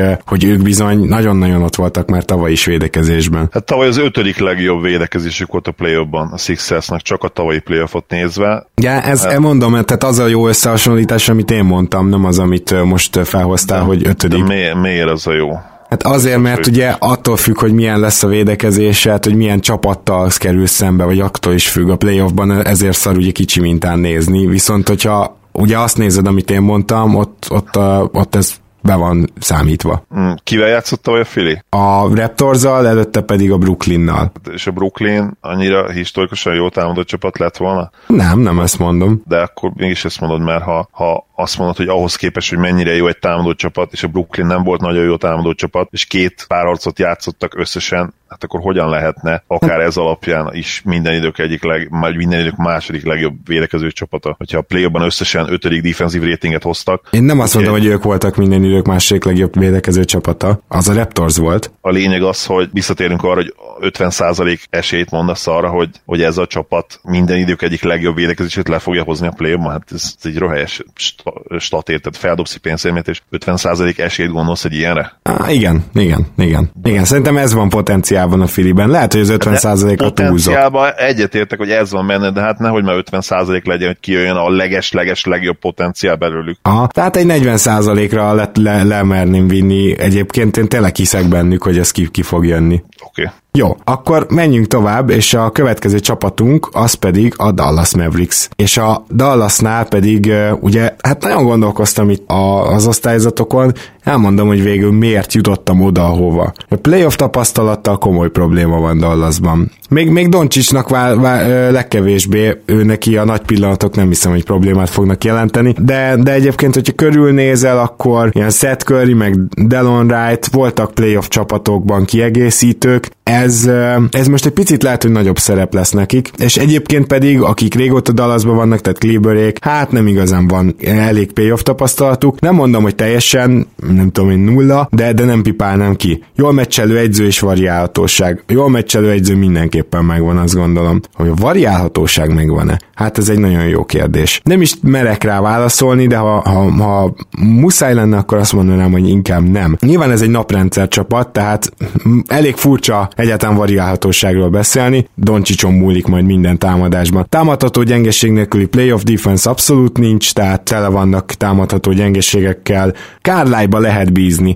Főleg, hogy most újra bejött ez a zónamánia, én kíváncsi leszek, mert ugye Carlisle azért korábban is bújtatott már el nem túl jó védőket, de ezt egyáltalán nem tudnám kipipálni. A csapatszintű playmaking és a félpályás scoring, na végre elérkeztünk ugye az első naprendszer csapatunkhoz, és ez éppen ezért lesz szerintem baromi érdekes ezt a kettőt megvizsgálni. Mert azt mondanám, hogy a félpályás scoringja mindenképpen megvan a Dallasnak, és már önmagában Luka miatt is, akinek tényleg fog, foghatatlannak tűnik az ember, és, és van annyi fegyver, hogy ezt a playoffba is kamatoztassa. A csapatszintű playmaking, ez volt az, ami eldöntötte nekem, hogy egyes vagy kettest adjak ennek a csapatnak. És a csapatszintű playmaking szerintem nincsen meg playoff szinten, de ennek ellenére is hozzáteszem, hogy, hogy, hogy egy, mivel nem lepődnék meg azon, hogy a Dallas menne egy kört, Jó, de meglepődnék, de, de nem lenne akkora nagyon nagy meglepetés, ezért azt írtam be nekik, hogy egy-ketted. Nem tudom, Zoli, hogy gondolom te is e között a kettő között gondolkodtál. Nálam egyértelmű volt a kettes osztályzat, meg az is egyértelmű volt, hogy hármast egyszer nem lehet nekik adni. Tehát, de számomra egyértelmű volt, hogy egyesnél jobbak. Az egyik ok az az, amit mondtál, hogy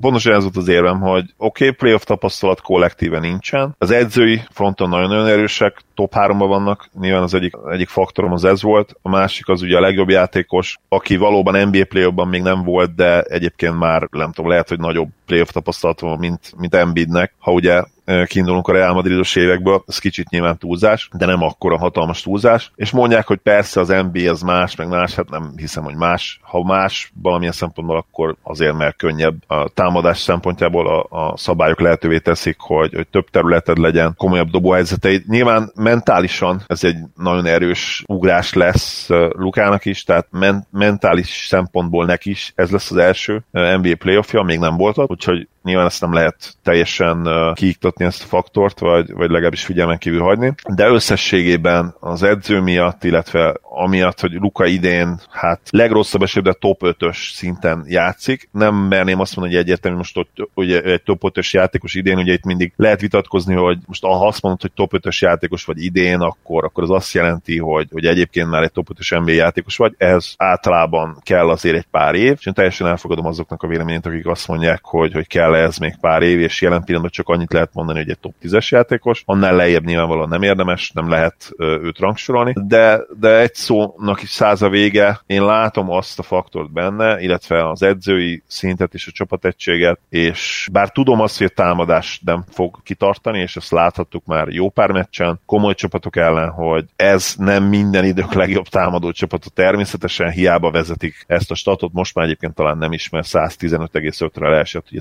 117-ra, de lényeg az, hogy a kettes osztályzat összességében meg kell adnom. Ha, ha KP nagyon-nagyon jó lesz jövőre, visszatér tényleg teljesen, és még, még jobb lesz a csapategység, és esetleg találunk olyan játékosokat is, akik még többet hozzá tudnak tenni, akkor szerintem felugorhatunk egy hármas, vagy nyilván Luka is képi fejlődését függően akár majd később egy négyes szintre is, de jelen pillanatban a kettes szerintem realitás. Nézzük meg a Utah Jazzről, mit gondolunk, mert van egy ilyen érzésem, hogy kicsit magasabbra értékeltük őket szezon előtt, mint ahogy most tennénk.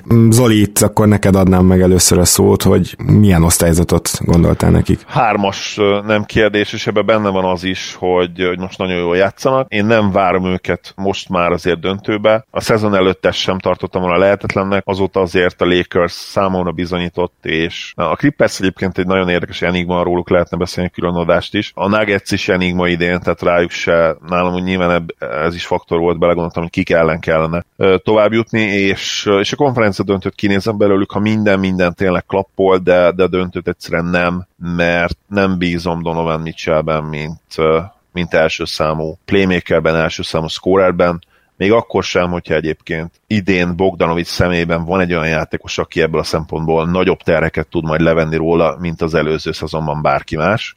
Viszont Viszont a védekezésük az az igazság, ezt észre kell venni, hogy, hogy romlott egyértelműen, és, és ez, ez annak köszönhető, hogy megint csak a line váltás. Tehát Bogdanovicsal, aki nem rossz védő egyébként, és voltak ilyen vicces statok korábban, hogy LeBron ellen védekezett a legjobban a play de, de nem, nem igazán jó védő Bogdanovics, az igazság, és ezen a ponton Conley sem. Tehát uh, azt is látni kell, hogy Conley egyértelműen megöregedett, nem az a Mike Conley, aki, aki régen volt, és ez ez egyszerűen limitálja a max potenciáljukat, és most már én nem látom azt, hogy ők, hogy ők döntőbe juthatnak, vagy nyerhetnek ott. Esetleg, esetleg, hogyha sérülések a konferencia döntőbe bejutnak, nagyon, most nagyon jól összeálltak, tehát most nagyon mennek, de, de még ennek ellenére sem gondolom azt, hogy, hogy oda férhetnek.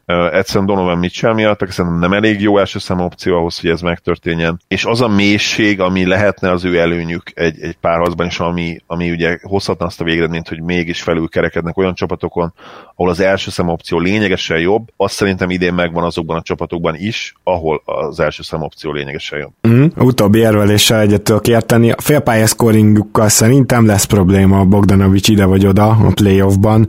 Hát Egyet nyilván... Abszolút.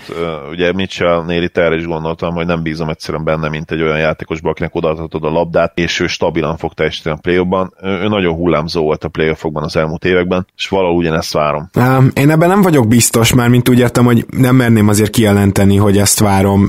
Bőven benne van, hogy Mitchell-től látunk egy ilyen boomot, és még akkor is azt mondanám, mert amikor Oladipótól, és mindig ugye hozzá hasonlítom, hogy hasonló típusú játékos támadásban, amikor Oladipótól láttunk egy, egy boomot, és mit tudom én, tényleg 29-30 pontokat dobott, akkor sem tudott sok pontot szerezni az Indiána, és számomra nagyon is hasonlít ez a csapat ahhoz, a, ahhoz az Indiáz, úgyhogy, úgyhogy még, ha, még ha nem lesz igazad, és Mitchell jól teljesít, szerintem akkor is problémájuk lesz a félpályás scoringgal. Aztán csapatszintű playmaking, ezzel aztán nem lesz gondjuk, legalábbis van 5 vagy 6 ember, ameddig nem lesz gondjuk. Támadható gyengeség nélküli playoff védekezés. Hűha, ugye alapvetően azt gondolnánk, hogy hát a jazz, hát ugyan már, az biztos, hogy az egyik legjobban védekező csapat, de azt láttuk, hogy Embiid-del ellentétben Gobernek védekezésben is voltak apró problémái a playoffban már, és ehhez jön hozzá, amiről beszéltél. Ő szóljon, hogy Harden ellen, igen. Tehát... Igen, jó, meg ellene kinek nem. De ez jön, amiről beszéltél, ugye, Bogdanovics jelenléte. Nagyjából ki tudnám pipálni, de nem vagyok ebben se biztos. Jól meccselő egyző van, variálhatóság, hát nem elég mélységig, de azért akad, és playoff tapasztalat van. Én is hármast adtam nekik egyébként, csak máshonnan indulva.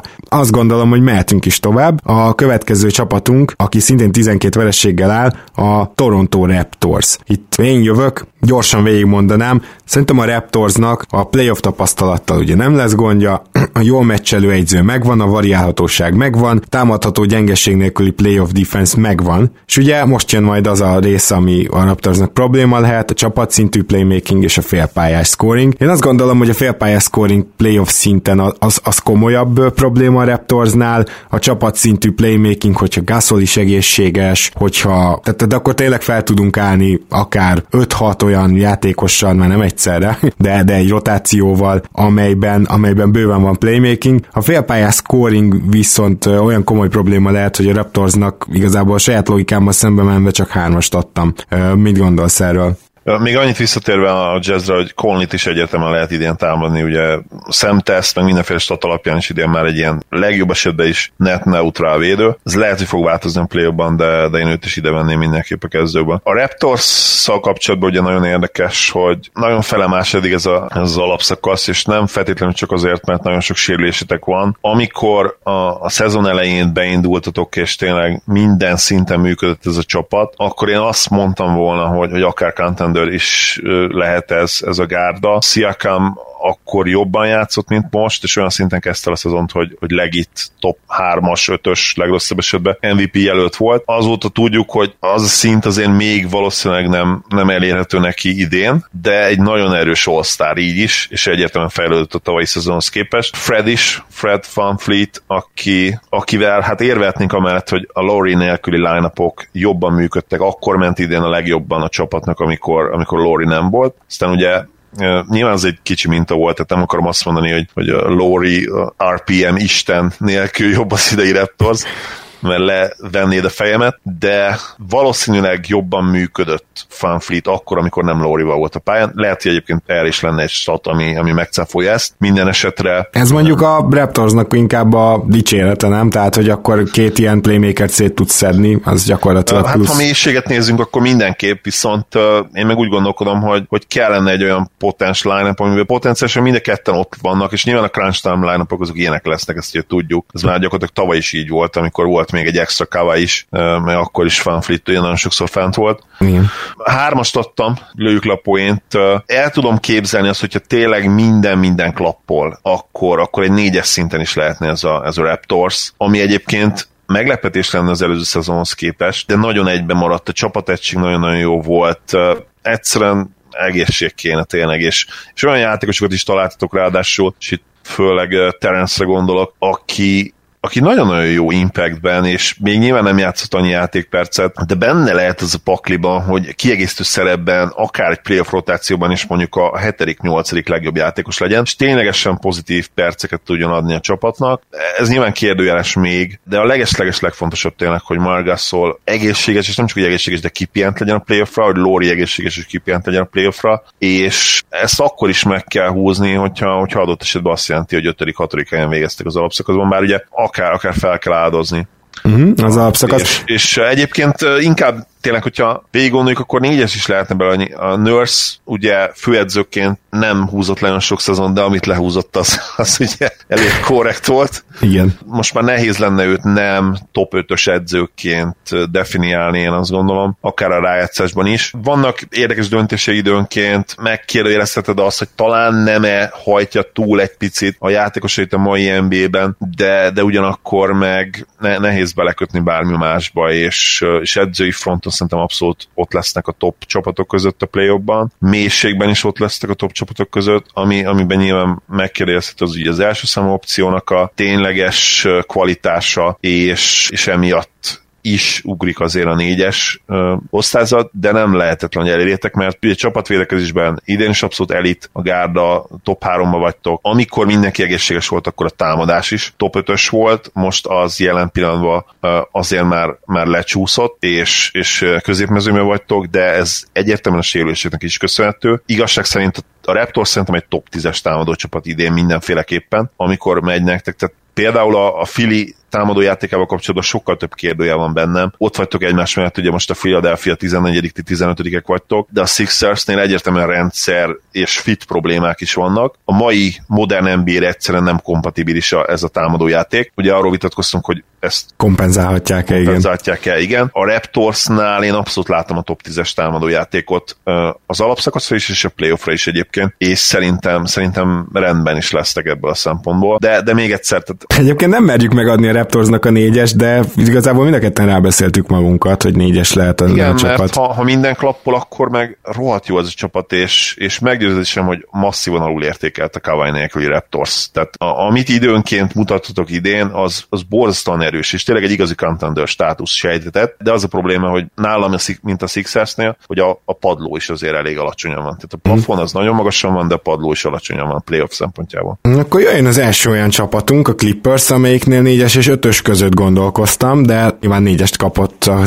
Clippers is tőlem, hogyha nem adtam 5 alapján nehéz lehet Igen. volna nekik 5 adni. Nyilván most ez gyors kitérő tényleg, hogy valahol belekalkulálja az ember azt, amit lát. Tehát nem gondolkodhat csak úgy, hogy csak a playoff, és akkor felejtsük el az alapszakaszt, nem lehet teljesen elfelejteni. Abszolút. Még sem, hogyha tudjuk például a Clippersről, hogy ők aztán tényleg az a csapat lehet, akik bekapcsolják majd ezt a bizonyos kapcsolót. Igen, viszont az a problémám a clippers amiért nem tudok nekik ötöst adni, hogyha végigmegyünk, gyorsan megint végigpörgetem a szempontjaimat, playoff tapasztalat pipa, jól meccselő egyző és variáltóság abszolút megvan, támadható gyengesség nélküli playoff defense, ugye ez egy kérdés, hogy Lou Williams meg tudják-e valahogy ö, támadni, de én azt gondolom, hogy, hogy ez ezzel se biztos, hogy, hogy gond lesz. Félpálya scoring biztos nem lesz gond, csapat szintű playmaking. Na, ez az, ami, és, és, és ez múlik igazából ezen a, a Lou Williams dolgon is, hogy csapat szintű playmakinggel ennek a csapatnak lehetnek problémái. Tehát nem hiszem, hogy levédekezhetetlenek lesznek. Mint ahogy, tehát hiába van ott Kawai, és persze bedob 30 pontot rohadt jó hatékonysággal, azzal nagyon sok meccset meg lehet nyerni, és nyilván a négyes az már egy pseudo contender, vagy a, a, amire azt mondom, hogy nem lepődnék meg, ha végén nyerne. Tehát ugye az ötös az egyértelmű contender. Tehát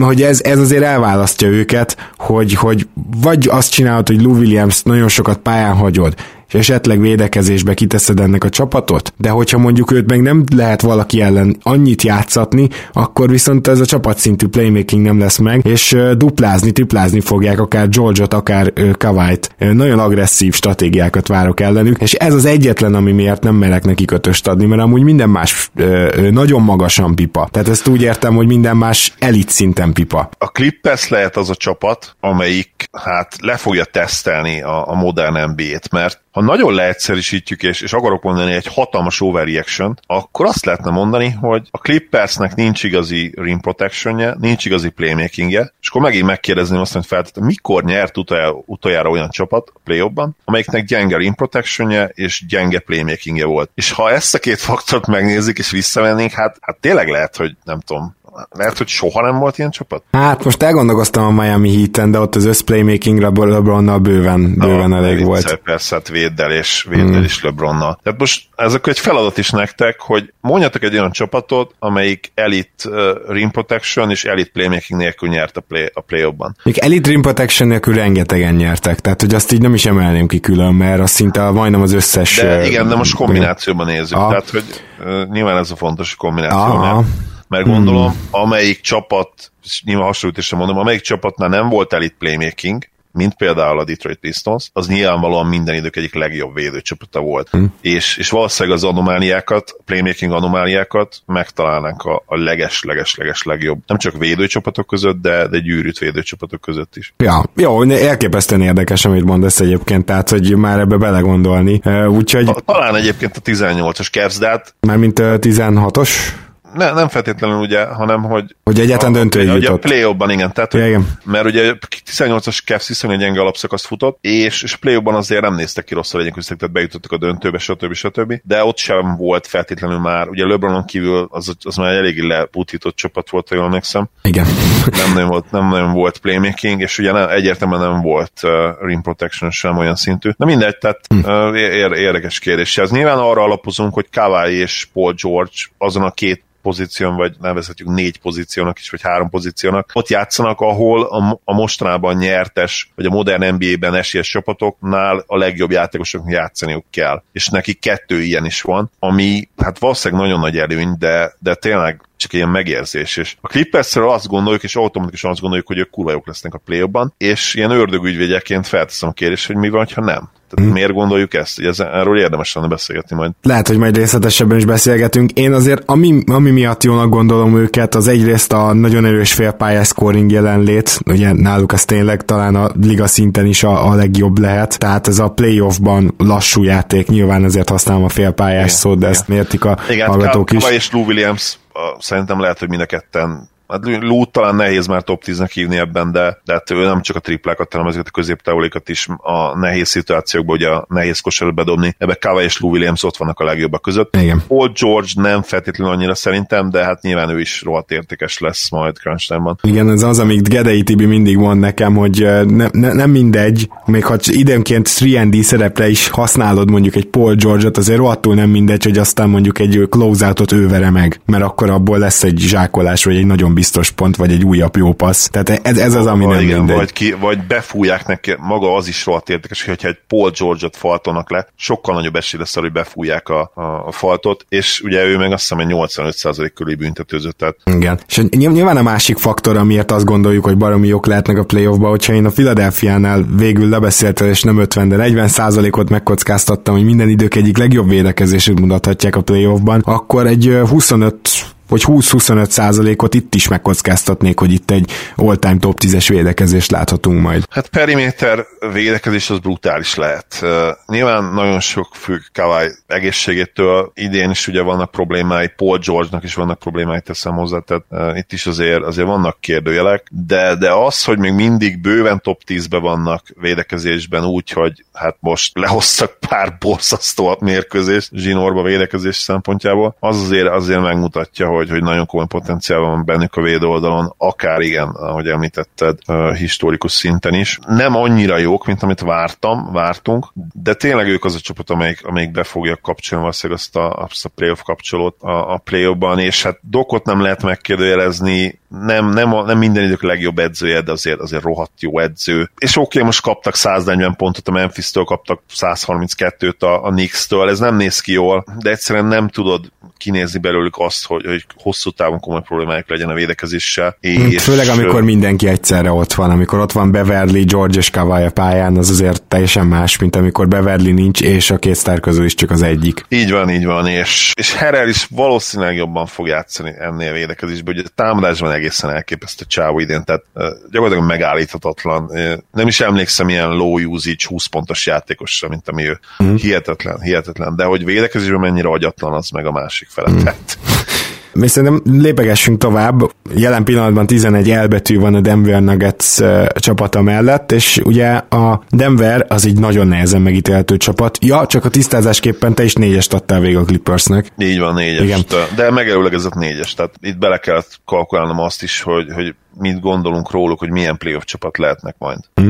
Igen, abszolút. Akkor a Denverrel kapcsolatban meg még nehezebb dolgunk van, nem? Mert hát itt egy csapat, amelyik egyszer csak jól, kiválóan védekezik. Két évvel ezelőtt ezt azért nem nagyon gondoltuk volna, és, és kérdés például az, de most tiéd a szó először, de azért gondolom neked is nagy kérdés, hogy elhisszük-e, hogy playoff védekezésük is van, mert tavaly azért úgy igazából még nem volt. Jó kérdés. Én azt gondolom, hogy, hogy azt elhihetjük, hogy legalább annyira lesz jó védekezésük, ami lehetővé teszi azt, hogy, hogy legyen egy, egy mély, egy mély playoff futás, mert annyira megjósolta volt egyébként pár héttel ezelőtt, hogy mi fog történni, ugye leírtam több helyen is, de nem azért, hogy veregesen vállám, tök egyértelmű volt, hogy mi fog történni. A védekezésük elkezdett most visszacsúszni, és a támadójátékok masszívan, masszívan feljavult. Ugye egy olyan csapatról beszélünk, amelyik többször top, többször top 5 környékén volt támadásban az elmúlt években, és idén hihetetlen meglepetésre, illetve nem annyira meglepetésre talán, hogyha jó kicsi játékát néztétek az első hetekben, masszívan alul teljesített támadásban, és emellett meg annyira jó védekezés játszottak, hogy hihetetlen volt nézni. Tök egyértelmű volt, hogy mi fog történni.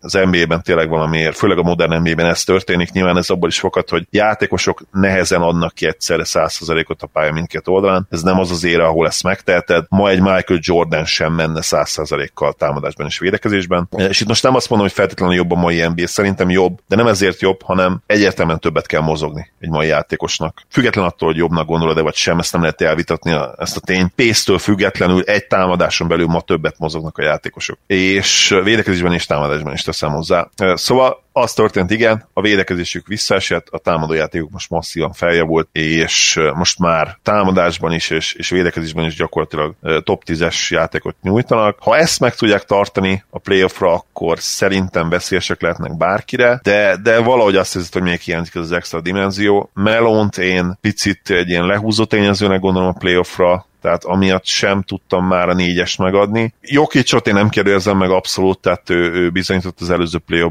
hihetetlen színvonalon játszott, és most már ugye feljavult az alapszakaszban is, a superstar szinten, a legjobb játékos szinten szerintem nagyon-nagyon erősek, én top, top 6-7-be gondolom őket legrosszabb esetben. Jokic ugye egyértelműen top 10-es játékos, és, és tudjuk, hogy teljesíteni fog a play ha egészséges, viszont Murray még mindig nagy kérdőjel, tehát nincs meg az a, az, a, az elit mélység a roster tetején, ami kell, kell, ez egyértelműen le, lehúzó faktor, és a playmaking ben gondolkodunk, nincs meg feltétlenül az a playoff playmaking, bár a félpályás támadásokkal nem lesz baj szerintem a playoffban, de, de nehéz azt elképzelni. És, és vannak ezek a what the fuck vereségek, tehát mm-hmm. a legjobb csapatokat el tudják verni, hogy aztán, aztán kikapjanak egy, egy Washington-tól idegenbe, tehát ezeket nem tudom hova rakni. Igen, és... itt még azért kérdés, ez a koncentrációs ilyen kiegyensúlyozatlanság, ha ez megjelenik a playoffba is, akkor véged van. Így van, nagyon fiatal csapat még mindig, ugye most azon gondolkodunk, hogy, hogy MPG-t hogyan lehet beépíteni, még, még kell nekik egy, szerintem egy minimum még ez a szezon, és, és playoff tapasztalat is itt ugye játszik, nem nagyon van még komoly playoff tapasztalat, nyilván az előző szezon segít, de, de nem váltja meg az világot még, úgyhogy, úgyhogy én hármast adtam, viszont szerintem a hármas az egyértelműen masszív hármas, tehát ők vannak olyan mélyek, vannak olyan tehetségesek, és a legjobbük van annyira jó, hogy, hogy megtréfálhatnak szerintem akárki gyakorlatilag, csak azt nehéz elképzelni, hogy zsinórba két, náluk elvileg jobb csapatot meg tudjanak verni. A, nyilván a, a legnagyobb meglepetés az az kéne, sőt, valószínűleg hármat. Igen. Ugye a más második kör a konferencia döntése döntő. Igen, igen, igen. Tehát szóról szóra egyetértek mindennel, amit mondtál. Itt most gyakorlatilag nem is tudok mit hozzátenni. Ugye a playoff tapasztalatokat még nem annyira tudom kipipálni. A jól meccselő egyző szerintem nincs meg, de a variálhatóság megvan, úgyhogy ebbe lehet reménykedni. Támadható gyengeségek nélküli playoff defense, erre akarok kitérni, mert nem tértél ki. Szerintem nincs. Tehát, hogy nem nagyon hiszem, hogy ez még playoff defense, és azért amikor Murray és Jokic sokat lesz a pályán, akkor lehetnek gondjaik. Ta- tavaly is voltak, de egyébként messze nem annyi, mint vártuk, viszont nem is olyan típusú csapatok voltak feltétlenül velük szemben. Mm, az igen, id- id- idén gyenge, azért... Gyenge volt, igen. Az igazság, hogy, hogy historikusan gyenge volt a competition nekik a play az az ág, azt a mai napig nem értem, hogy az hogy jött össze. igen, igen. És, és gyakorlatilag konferencia döntőbe kellett volna jutni, sőt, megkockáztatom, hogy döntőbe is, mert egyébként a, a Warriors szerintem nem volt nekik rossz meccsap, és mondjuk ott még nem volt annyi sérülés a Warriorsnál, de akár lehetett is volna esélyük ellenük. ellenük. Tehát hát azt az ágat a, a Denver majdnem egy, egyedül hozta össze, amikor az utolsó négy nehéz meccséből, mikor kettőt megnyert, ilyen nulla csapattal kiállt a Portland ellen, hogy a Portland megelőzhesse a Houston-t, és végül bejött a számításuk. Tehát gyakorlatilag Igen, egyedül összehozták. És elképzelhető, hogy tíz év múlva úgy tekintenek vissza erre, hogy ez egy ilyen életük lehetősége volt, amit kiadtak. Értem, hogy nagyon fiatal volt a csapat, de, de el kellett volna venni ezt a Blazers-t, és a konferencián többet kellett volna jutni. Tehát ott is, ott is egyébként azokat a problémákat mutatták, ami, ami idén is kivett még. Ez akkor változhat, ha vagy cserélnek, amire szintén zseniális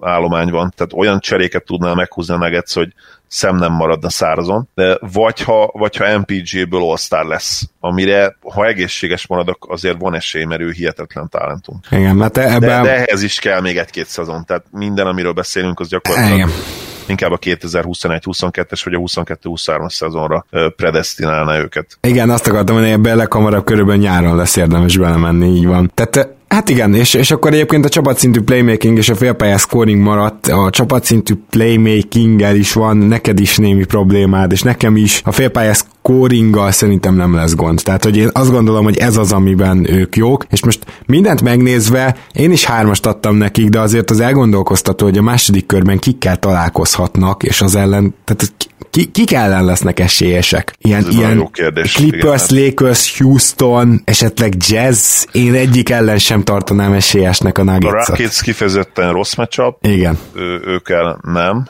tehát őket kivenném. Inkább akkor már azt mondom, hogy több esélyük lenne a Los Angeles-i csapatok ellen, a, a Rockets ez kifejezetten borzasztó matchup. Bár a Rockets is egy érdekes kíváncsi hogy te mit mondasz, mert ott, ott oh. én négy, négytől háromig mindent adtam volna, és megmondom hogy kurva nehezen döntöttem el. Nagyon jó, hogy mondod, mert a Rakic következik, és bevallom őszintén, hogy nem tehettem más, mint végigmegyek szempontjaim alapján, és amikor ezen végigmentem, akkor végül is voltak meglepő dolgok. Először is playoff tapasztalat maximálisan megvan, a jól meccselő egyző és a variálhatóságból, hát a variálhatóság ugye ez, ha nem is naprendszer csapat, hanem mondjuk Tatooine csapat, tehát két nap van, de ettől függetlenül ez, ez nem egy variálható csapat. És ez, ez nagyon érdekes, mert szerintem De Anthony nem egy rosszul meccselő egyző, nem is tartom minden idők legjobbjának ebben, de, de ezt nem tudtam így összességében kipipálni. A, a Rakic az a csapat, amelyik eldöntött évekkel ezelőtt, hogy mi ezt csináljuk, és ezt fogjuk lenyomni a torkodon, és lehet, hogy igazuk lesz végül. Persze. Én, én számomra meglepő lenne, de, de nem, nem sokkolna úgymond Szia Szemi a hallgatózódást, mert náluk tényleg ez van, hogy nem variáltóak, de amit tudnak, az elképzelhető, hogy bárki ellen elég lesz. Igen, tehát hogy ne, ne, nehéz ezt a szempontot náluk egyszerűen figyelembe venni. Támadható gyengeség nélküli playoff védekezés. Ugye ez a legnagyobb kérdés a Rakit szezonjának. Mert hogy itt arról van szó, hogy elviekben ez egy sokkal jobban védekező csapat annál, mint amit eddig mutatnak az alapszakaszban. Hogyha megnézed, hogy milyen védőik vannak, de ahhoz biztos, hogy az kell, hogyha a Chris Paul helyére érkező Westbrook védekezésben, én, én úgy látom, oda teszi magát, de nem tud elég jó lenni, akkor Westbrookot és Hardent már nagyon nehéz lesz bármilyen switching defense elbújtatni. Szóval ez a, ez a kérdőjeles nálam. A csapatszintű playmaking szerintem kettejükkel már egészen biztosan megvan, meg egyébként azt is láttuk, hogy hogyha Hardent nagyon kiveszed a játékból, az tényleg olyan, hogy két ember szinte le se jön róla, és azért ilyenkor már a csapatszintű playmaking az elég könnyű, gyakorlatilag négy embernek ki kell passzolni hármat. Tehát nem kell ide feltétlenül olyan brutális playmaking, mert Harden akkora gravitációval rendelkezik, és a félpálya scoringgal sem lesz gondjuk. Tehát azért összességében hármas és négyes között voltam, és én megadtam nekik a négyest, mert én hiszek benne, hogy ez a csapat tud majd jól playoffban védekezni, és akkor igazából nem, nem, nem nagyon tudok olyat mondani, ami, amit nem tudok kipipálni. Ugye ez egy kérdőjeles volt, illetve ott van ez a variálhatóság és jól meccselő egyző, de ahogy te mondtad pont, ők így is úgy is ezt fogják csinálni, tehát ha variálhatóak lennének, akkor se variálnának. Így van, így van, és én megmondom, hogy három is felet adtam, az egyetlen olyan csapat volt nálam, amelyiknek három és feles osztályzatot adtam. Westbrookban, mint playoff performer nem feltétlenül bízom. Rossz tapasztalataim, rossz élményeim vannak vele kapcsolatban. Ez nem teljesen igaz, mert nem annyira kedvelem így ezek a rossz tapasztalatok, inkább időnként jók, ha lehetek ennyire hater. Igen. De benne van, tehát Westbrookban benne van azért az, hogy, hogy, hogy tényleg oda tegye magát, kijön egy nagyon-nagyon jó playoff. És uh, nála azért mindig igaz volt, és szerintem ez igazabb rá, mint Iversonra volt, hogy az ő energiája, még amikor nem is dob annyira jól, az azért, azért egy csapatot nagyon le tud fárasztani, és, és segíti azzal a többieket időnként, inkább, mint Iverson, hogy volumenben dolgozik, és, és viszonylag gyenge százalékkal a, a, a többi top scorerhez képest. Azért most soha nem látott nagy helye lesz, ezt számolt bele, szerintem egyáltalán nem fogják fogni. Konkrétan az lesz, hogy Westbrook embere Hardenen lesz már, amint Harden átlépi a félpályát. Westbrookot konkrétan nem fogják fogni. Igen, nyilván, nyilván beúzódnak róla teljes mértékben, és ott hagyják majd a triplát nagyon sokszor. Ez, ez idén is azért Westbrooknak problémája, a, a triplázás is, hát ez valószínűleg most már így is marad. Playmaking terén, konkrét számot is mondjunk, 23%-kal triplázik konkrétan, és 5 kísérlet, nyilván a play ezt kell erőltetni, tehát vissza kell, vissza kell róla állni, vissza kell húzani róla, és, és le kell zárni a területeket, zónázni kell sokat ellenük, meglátjuk. A, a zónával az a probléma, hogy ugye Harden nem csak a liga legjobbja, de talán minden idők legjobbja abban, hogy a középső üres területeket támadja, és Capella élete formájában van, tehát hogy, hogy mennyire jó idén Capella, azt, azt tényleg nehéz, nehéz túlértékelni, és, és ez a hármas dinamikában rohadtul veszélyes lehet a play és, és ezért adtam ezt a három és felest, még akkor is, hogyha egyébként nekem ne, nem vettem úgymond meg a Houston Rockets-et idén. Hozzáteszem, hogy, hogy nagyon erős javuló csapat tendenciát mutatnak, visszatértek ugye a sérültjeik, az utóbbi időben nagyon-nagyon jól játszanak a, jazzhez hasonlóan, talán most a két legjobb formában lévő nyugati csapat. Hm, a, abszolút adom, és lehet, hogy a három négyet nekem is jobb ötlet lett volna, nem jutott eszembe, pedig a Dallasnál az egy ketted az eszembe jutott, szóval én is adtam feles osztályzatot, mindegy. Miami Heat, ugye a Heatnél gyorsan végigmennék, hogy mi az, ami miatt nem tudtam nekik túl magas osztályzatot adni. Hát, Kettest adtál végül, biztos vagyok benne.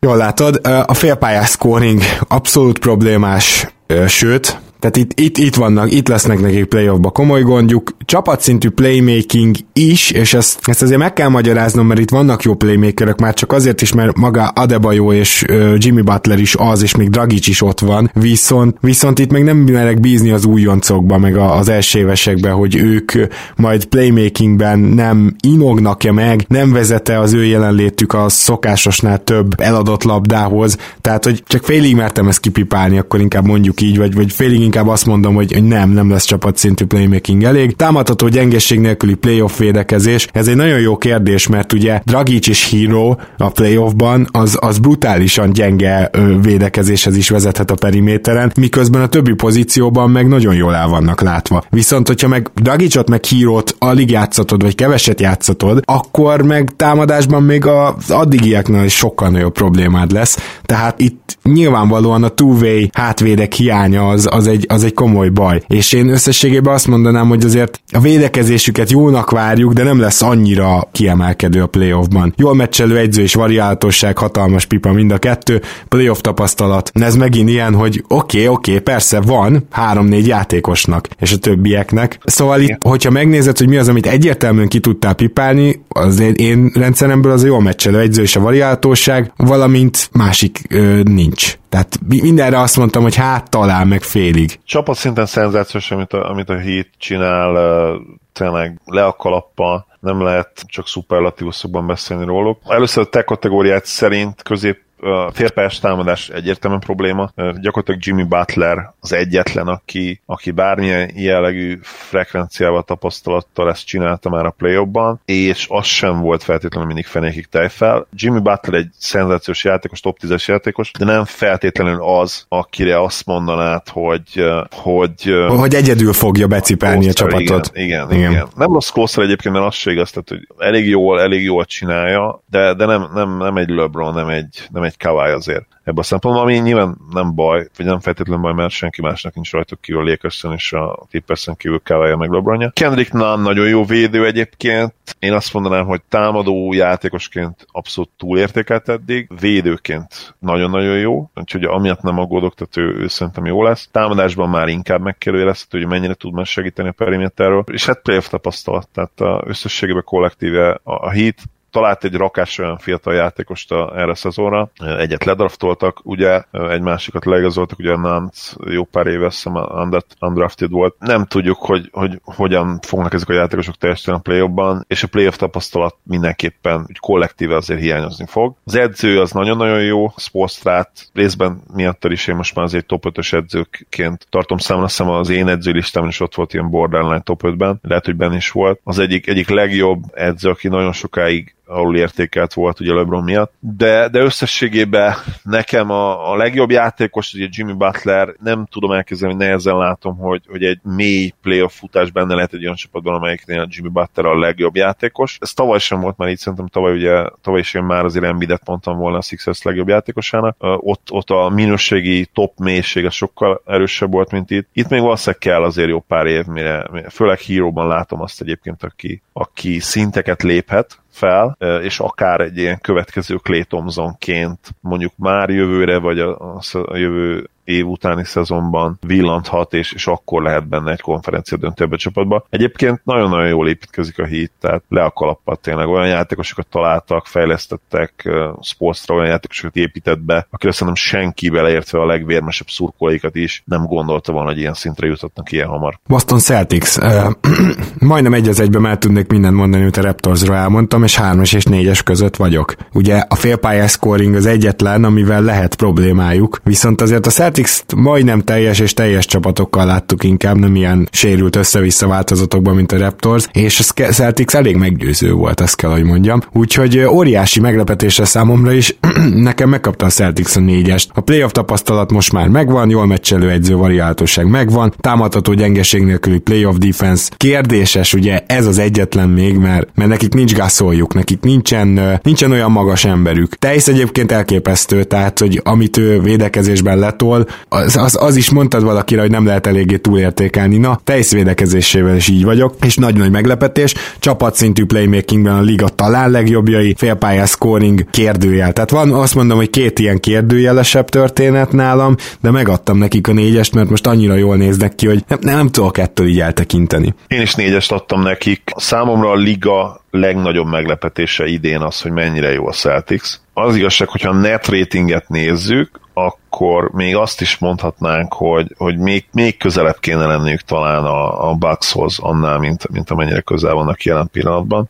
Ugye most még van egy három meccs különbség, de egyértelműen kelet második legjobb csapata a Celtics, és mint ilyen már eleve el kell gondolkodnunk azon, hogy, hogy ugye konferencia döntő lehet belőle. Kemba jobb, talán még a tavalyi Kárinál is, vagy ha nem is jobb, abban szerintem egyetértünk, hogy hozza gyakorlatilag ugyanazt, és bár Kemba sem volt jó védő historikusan, idén, idén jobban én úgy érzem, hogy motiváltabb, és, és talán eddigi pályafutású legjobb védekező szezonját hozza le. Brown hihetetlen komoly szintet lépett, Tédum is, de érdekes módon Tédum főleg védekezésben. Én támadásban többet vártam tőle, de, de védekezésben elképesztő. Nem gondolom azt, hogy, hogy a liga legjobb védője, mint amit a DRPM most ugye jelen pillanatban talán mutat, vagy, vagy a legjobb erőcsatára, de talán azt hiszem ott van, ott van a overall minden pozíció között is, de, de egyértelműen nagyon-nagyon jól működik ez a, ez a csapatvédekezés, és, és le a Stevens előtt. Tehát ha, ha Brown, és Brown-t is ki kell emelnünk, ő nagyon-nagyon sokat fejlődött szintén, olyan hihetetlen hatékonysággal, floor spacing hozza le ezt a 20 pontot, hogy még azt érzed, hogy talán még nagyobb usage kéne rárakni,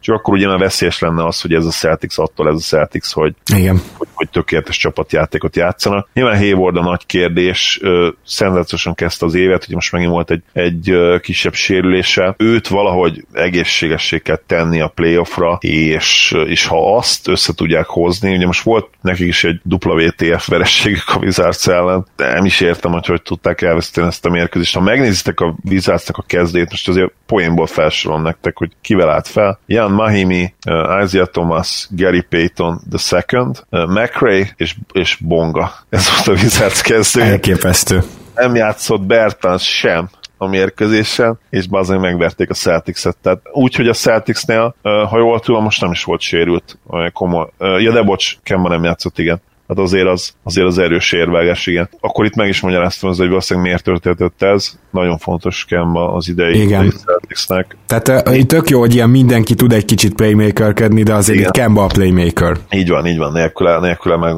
az egész beborul, vagy beborulhat legalábbis. Akkor négyes nálad is. Négyes, egyértelműen négyes, és megmondom őszintén, hogy, hogy nem lepne meg az, hogyha, hogyha ők jutnának a konferencia döntőbe, és nem pedig a Sixers. Nagyon-nagyon szeretnék egy Sixers uh, Celtics második körös összecsapást, konferencia elődöntőt. Uh, hát Spajcs Jani barátunk uh, is szerintem nagyon várja, ugye, és hát a csoportban többen is. Ugye ez a két csapat híresen szereti egymást az utóbbi években. Igen. Los Angeles Lakers. A Lakers-nél én nem gondolkoztam azért el az ötösön, mert, mert amikor végigmentem a szempontjaimon, akkor, akkor több helyen is kérdőjeles nek találtatott a Los Angeles, viszont a négyes, négyes az meg eléggé magától értetődött. A playoff tapasztalat az itt nagyon jól megvan, a jól meccselő egyző az igen, a variálhatóság kevésbé, de ugye mégiscsak naprendszer csapatról beszélünk, úgyhogy nem fogom nekik se felróni. Támadható gyengeség nélküli playoff defense. Ah-ah, ez, ezt én nem nagyon akarom egyelőre elhinni, hogy ez megvan, viszont azért nagyon jó úton haladnak, hogy megtérítsenek, mert, mert ez az alapszakasz védekezés, ez most rendben van. Abba gondoltam bele,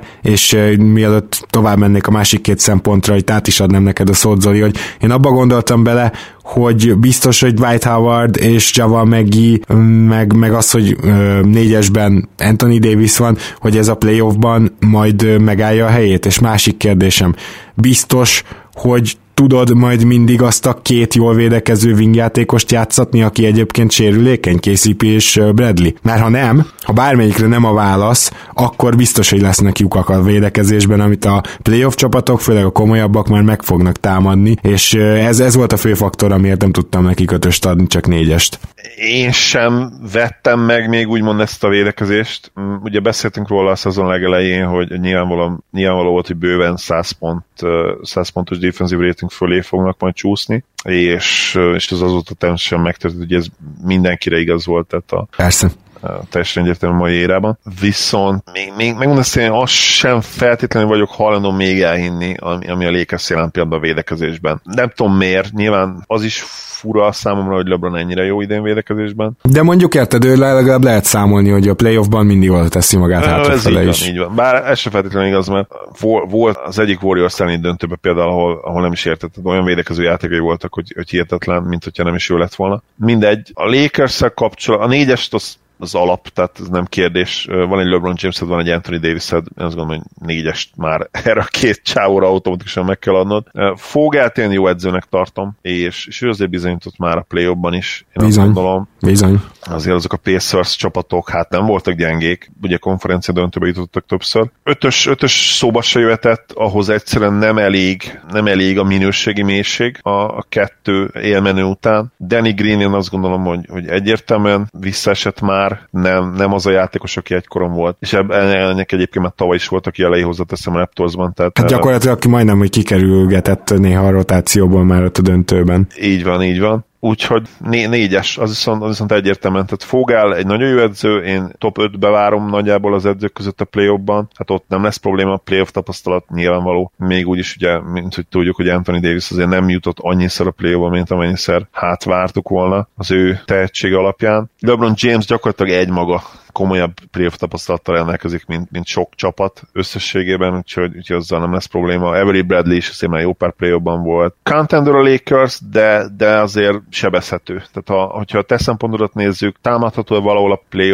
van a védekezésben van, én azt gondolom, hogy igen, lehetnek ilyen pozíciók. Danny Green szerintem ma már lehet támadni, hogyha fenn lesz nagyon sokat. Nyilván jó védő még mindig, de, de már messze nem az a játékos, aki volt. Every Bradley ugyanez igaz. Rondóra is egyébként bőven. Rondóra abszolút, abszolút igaz Rondóra, és Rondóra még az is igaz, hogy hiszi a PC, oké, okay, az m 3 4 nagyon jó triplázik, de hiszi a PC, hogy ő majd a play a legfontosabb pillanatokban bedobja, nem hiszem, hogy be fogja dobni. És úgy fel fogják adni, mint a húzat továbbra és is. Úgy fel fogják adni, mint a húzat, pontosan, tehát floor spacinget sem feltétlenül segíti, most ez hülye hangzik, de még ha be is dobja, vannak azok a játékosok, akik lehet, hogy nem dobják be, de, de mégis többet segítenek. Igen, olyan floor spacing generálnak, hogy hihetetlen, de Rondó nem ez a játékos. Nagyon-nagyon jó csapat a Lakers, védekezésben egyértelműen a szezon meglepetés, senki nem várta tőlük, hogy elit védekező csapat lesznek, és most már lezuhantak ugyan, nem, ne igaz, nem lezuhantak az első hanem szépen lecsúsztak egy pár pozíciót, de egyértelműen top 5-be lesznek most már az egész szezon során, ez, ez látszik. És négyes, négyes, és én csak a Bucks-t tartom jelen pillanatban jobb csapatnak náluk, akine azt mondanám, hogy több esélyük van döntőbe jutni, mint a Lakersnek. Na igen, el is jutottunk a Buckshoz, akiknek én szintén nem adtam ötöst. Ugye playoff tapasztalat az most már megvan, jó, végére fogom adni azt, ami miatt nem adtam meg. Támadható gyengeség nélküli playoff defense, azt gondolom, hogy megvan, nem feltétlenül, tehát ne, nem sikerült tavaly sem igazán Brook lopez csak, csak nagyon rövid időkre megtámadni, de a Bucksnak nem jelentene problémát az se, hogy őt le kell vinni. Tehát, hogy ez, ez, ez ugye nagyon durva abban a tényleg mély wing rotációban, ami van nekik, és a, a védekező felfogásuk az, ami éppenséggel ezt garantálja nekik, mert ugye ők minden áron a gyűrűt védik. Még azon az áron is, hogy esetleg több triplát adnak fel, és akár több üres triplát is. Hát mit lehet mondani erre? A számok nem hazudnak, ez bejön. Tehát e- ettől jó egy védekezés, úgy tűnik. A csapatszintű playmaking, ugye naprendszer csapatnál nem fogom felróni, de akkor is Middletonnal bőven megvan, hogy ilyen második playmakeröd van. A félpályás scoringgal sem lesz gondjuk. Nyilván itt azért egy nagyon apró, pici kérdőjelet odarak az ember, hogy jó, nem lesz gondjuk, de mi van, hogyha valamennyire sikerül valakinek lassítani Antetokumpot, mint tavaly, és akkor a többiekre nagyobb szerep hárul. Én, én nem tudom, tehát hogy mondom, a Raptors elképesztően brutális védőcsapat volt tavaly ott, a, főleg a keleti második, harmadik körben. Ha, ha, ha a Sixers szembe jön, én ezt korábban is mondtam, ugye ők képesek lehetnek valami hasonlóra, és nem is e- tartanám a Sixers ellen esélyesnek a Bucks, mert, mert nagyon szar meccsap nekik a Sixers, de hogyha valaki elintézi nekik a sixers akkor pedig egyenes útjuk lenne. Na de akkor elérkezünk az ötödik ponthoz, jól meccselő egyző és variálhatóság. Uh, nem jól meccselő egyző Budenholzer. Egyelőre ez minden, minden tapasztalatom ezt súgja, és hogyha ez így van, akkor, akkor nem tudok neki ötöst adni, mert ugye tavaly is gyakorlatilag ez volt az, hogy nem tudott változtatni a Bucks, tehát ez volt az a faktor, ami miatt a Raptors tovább ment. Én nagyon nem látom egyébként azt, hogy olyan nagyon borzasztó meccsap lenne Sixers. Nem feltétlenül a legideálisabb meccsap, de, de például, ha megnézzük, a, most megnéztem a Jannis Embiid head-to-headet, 3-3-ra állnak hat mérkőzésen, és mondjuk az tény, hogy veszélyes a Sixers rá, és mondjuk matchupban ugye Horford, gondolom Horford miatt mondod elsősorban. Hát Horford, de Embiid is fogta már jól, tehát hogy amikor ah, két ilyen játékosod van. Igen, igen. Mondjuk Jánészban még mindig jobban bízom, mint playoff performer, mint mondjuk Ben Simmonsba hozzáteszem, és, és ha azt mondjuk, hogy Ben Simmons sem feltétlenül, ha azt mondom most, hogy Ben Simmons nem játszik jól, akkor nyerhet szerinted a Sixers? Lehet, hogy nyerhet, mert akkor azt mondod, hogy igen. Szóval itt megint az van, hogy ugye azt láttam tavaly is, hogy, hogy ugye olyan extrákban hoz plusz impactet, mint amikor, egyébként ez igaz Janisra is, tehát hogy ugye mondták, hogy hát a Raptors kicsit lelassította, meg megfogta, de hogy fogta meg, hát a csávó két blokk, meg, meg három labda szerzés, meg ilyen dolgokat hát, átlagolt. Amikor Kawait rárakták, akkor ténylegesen lelassult Igen. De hát, de hát az meg Kawait majdnem kicsinálta ugye a döntőre is. Teljesen, hát. igen. Úgy, úgy bicegett meg minden, hogy így fél lábbal mentetek át a célvonalon. Igen de megérdemeltem teljesen természetesen, nem, nem azt akartam mondani, hogy nem. Szóval igen, Budenholzer nagyon-nagyon jó edző, de, de a play voltak érdekes húzásai, tehát a Raptors ellen is. És, és az, hogy ott nem, a, nem is az, hogy nem lett meg a 3-0, mert az nyilván az egy meccs, egy rohadt-szoros meccs volt a harmadik meccs, de az, hogy utána annyira lesimáztátok őket, azt szerintem egyértelműen Budenholzer hibája volt. Ha, ha onnan egy faktort, egy embert keresnénk, nyilván Kawai mellett, aki szenzációs volt, akkor az Bud lenne. De lehet, hogy tanult ebből, tehát én, én őt azért nem tartom egy ilyen nagyon-nagyon makacs edzőnek sem. Meglátjuk, hogy mit tud meccselni ebben a play A, a minőségi mélységen azt gondolom, hogy a Bucksnál abszolút megvan. Igen. Middletonnak én is a elkötelezett híve lettem az évek során elsősorban neked köszönhetően. Szerintem ő, ő championship második opció, legit második opció, és hát csapat szinten a Bucks a szenzációs a pálya mindkét oldalán. Most már stabilan évek óta ott vannak top 5-ben, tavaly is idén is, ugye top 5-ben támadásban, védekezésben. Tavaly is a legjobb védőcsapat voltak, idén is a legjobb védőcsapat voltak. Jannis folyamatosan fejlődött, idén jobb, még a tavalyihoz képest is, és a liga legjobb játékosa szerintem jelen pillanatban, és még azt is mondanám, hogy nincs annyira nagyon közel. Harden támadásban jobb, de mondjuk, hogyha Harden támadásban idén 10-es, akkor Jannis, Jannis 9-es, de Jannis mellé 9-es védekezésben, és Harden meg mondjuk 6-os. Leegyszerűsítettem nyilván. De, de, a lényeg, ezt... de a lényeg ez, hogy ez, ezért, ezért van az, hogy ő kiemelkedően a legjobb játékos. Ez, így ez van, így van. Így van, így van, ezt gondolom én is. És most már annyira, annyira dominánsak net ratingben stabilan ez a Bucks, hogy én nem tudom elképzelni azt, hogy ez ne jöjjön ki. Tehát idén megsemmisítenek mindenkit net ratingben, és én azt várom, hogy ez most már kijöjjön a play is, megvan az a, az a fájó pont is, az a fájó tapasztalat, ami náluk meg volt tavaly, ami sokszor elő, előre lendít egy csapatot, és, és kell még a sikerek előtt, és én, én azt mondanám, hogy, hogy torony magas esései a bajnokságnak innentől, kivéve ha a Clippers összekapja magát, és, és a Clippers bekapcsolja ezt a bizonyos playoff kapcsolót, mert akkor én egy ilyen abszolút 50-50 döntőt várnék majd ettől a két csapattól. A Lakers ellen szerintem egyértelmű esélyes lenne a Bucks. Na hát ez gyakorlatilag, és te ötöst is adsz akkor nekik. Ötös az egyetlen csapat, amelynek ötöst adok abszolút. Igen. Én nem adtam ugye nekik ötös négyest adtam, szóval, szóval látható, hogy nálam nincs ekkora kiemelkedés, de amit most hallhattatok az az, hogy milyen képet látunk most így a szezon közepe felé közeledve. Legközelebb erről a témáról a playoff előtt fogunk nyilvánvalóan beszélni, de azért azt gondolom, hogy jó volt egy kicsit most reflektálni, mert azért több csapat okozott meglepetést, több csapat lejjebb van, mint vártuk, volt, aki följebb, és ez szerintem már itt megmutatkozott jó pár osztályzatunkba, vagy értékelésünkbe is. Zukály Zoltán, nagyon szépen köszönöm a mai jelenlétet, és ugye csütörtök péntek magasságában jövünk majd egy újabb izgalmas podcasttel, ahol ha minden jól megy, az egyzők lesznek terítéken. Így van, így van, az is egy érdekes diskurzus lesz az igazság, hogy, hogy én nagyon várom már azokat a heteket, amikor rá tudunk pörögni a playoffra. Ez, ez az all időszak előtti NBA, ez egy picit ilyen, ilyen belefáradtunk. Nem feltétlenül, mert egyébként nyilván én nagyon szeretem a, a ligát, és nagyon sok meccset nézek most is, meg nyilván az én csapatom idén ugye nagyon-nagyon látványosan játszik, és van egy fiatal játékos, akit lehet nézni, de, de február-március, amikor már úgy tényleg rá tudunk lélekben készülni a playoffra, azt nagyon várom. Ott az All-Star szünet előtti időszak lesz a legnehezebb nehezebb ez a február eleje, aztán utána, utána nagyon remélem, hogy, hogy, hogy még érdekesebb lesz a szezon, mert most a Bucks számomra kiemelkedik, de utána egyébként hihetetlenül kiegyensúlyozottnak tűnik ez, a, ez, ez az idei bajnokság, és kicsit a Bucks rontja el azt, hogy szerintem, hogy, hogy ne tudjuk azt, hogy melyik csapat lehet a legnagyobb esélyes, de ugye te ezzel például nem feltétlenül értesz egyet, úgyhogy számodra akkor lehet, hogy... Hát meg a változtatás jogát te is fenntartod, nyilván azért még két és fél hónap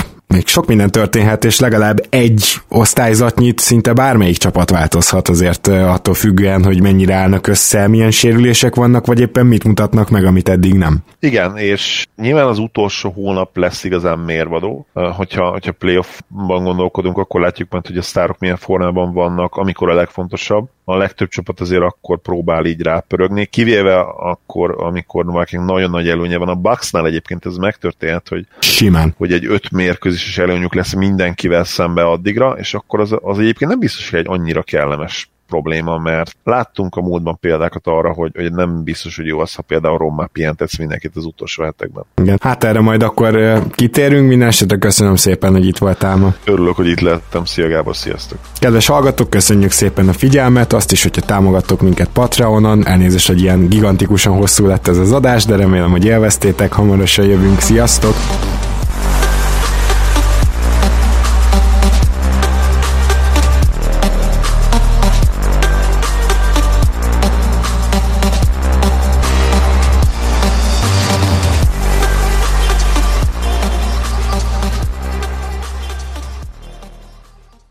Ha más podcastekre is kíváncsi vagy, hallgassd meg a Béton műsor ajánlóját. El tudod képzelni, hogy a podcastet, amit éppen most hallgattál, fél év múlva már a mesterséges intelligencia generálja? Mi sem. De ha érdekel, eljött már a gépek lázadása. Hallgass bele az Embertelen podcastbe. Orsós Lajos vagyok, a műsor házigazdája. Egyelőre még élőben. Egyelőre. Fedezzük fel együtt, hogyan ismerkedik, randizik, mesél és vitatkozik Betty és Péter, két teljesen mesterséges intelligencia. Lajos, a podcast címét mond még egyszer, Léci. Oké. Okay. Embertelen podcast. Ez a műsor a Béton közösség tagja.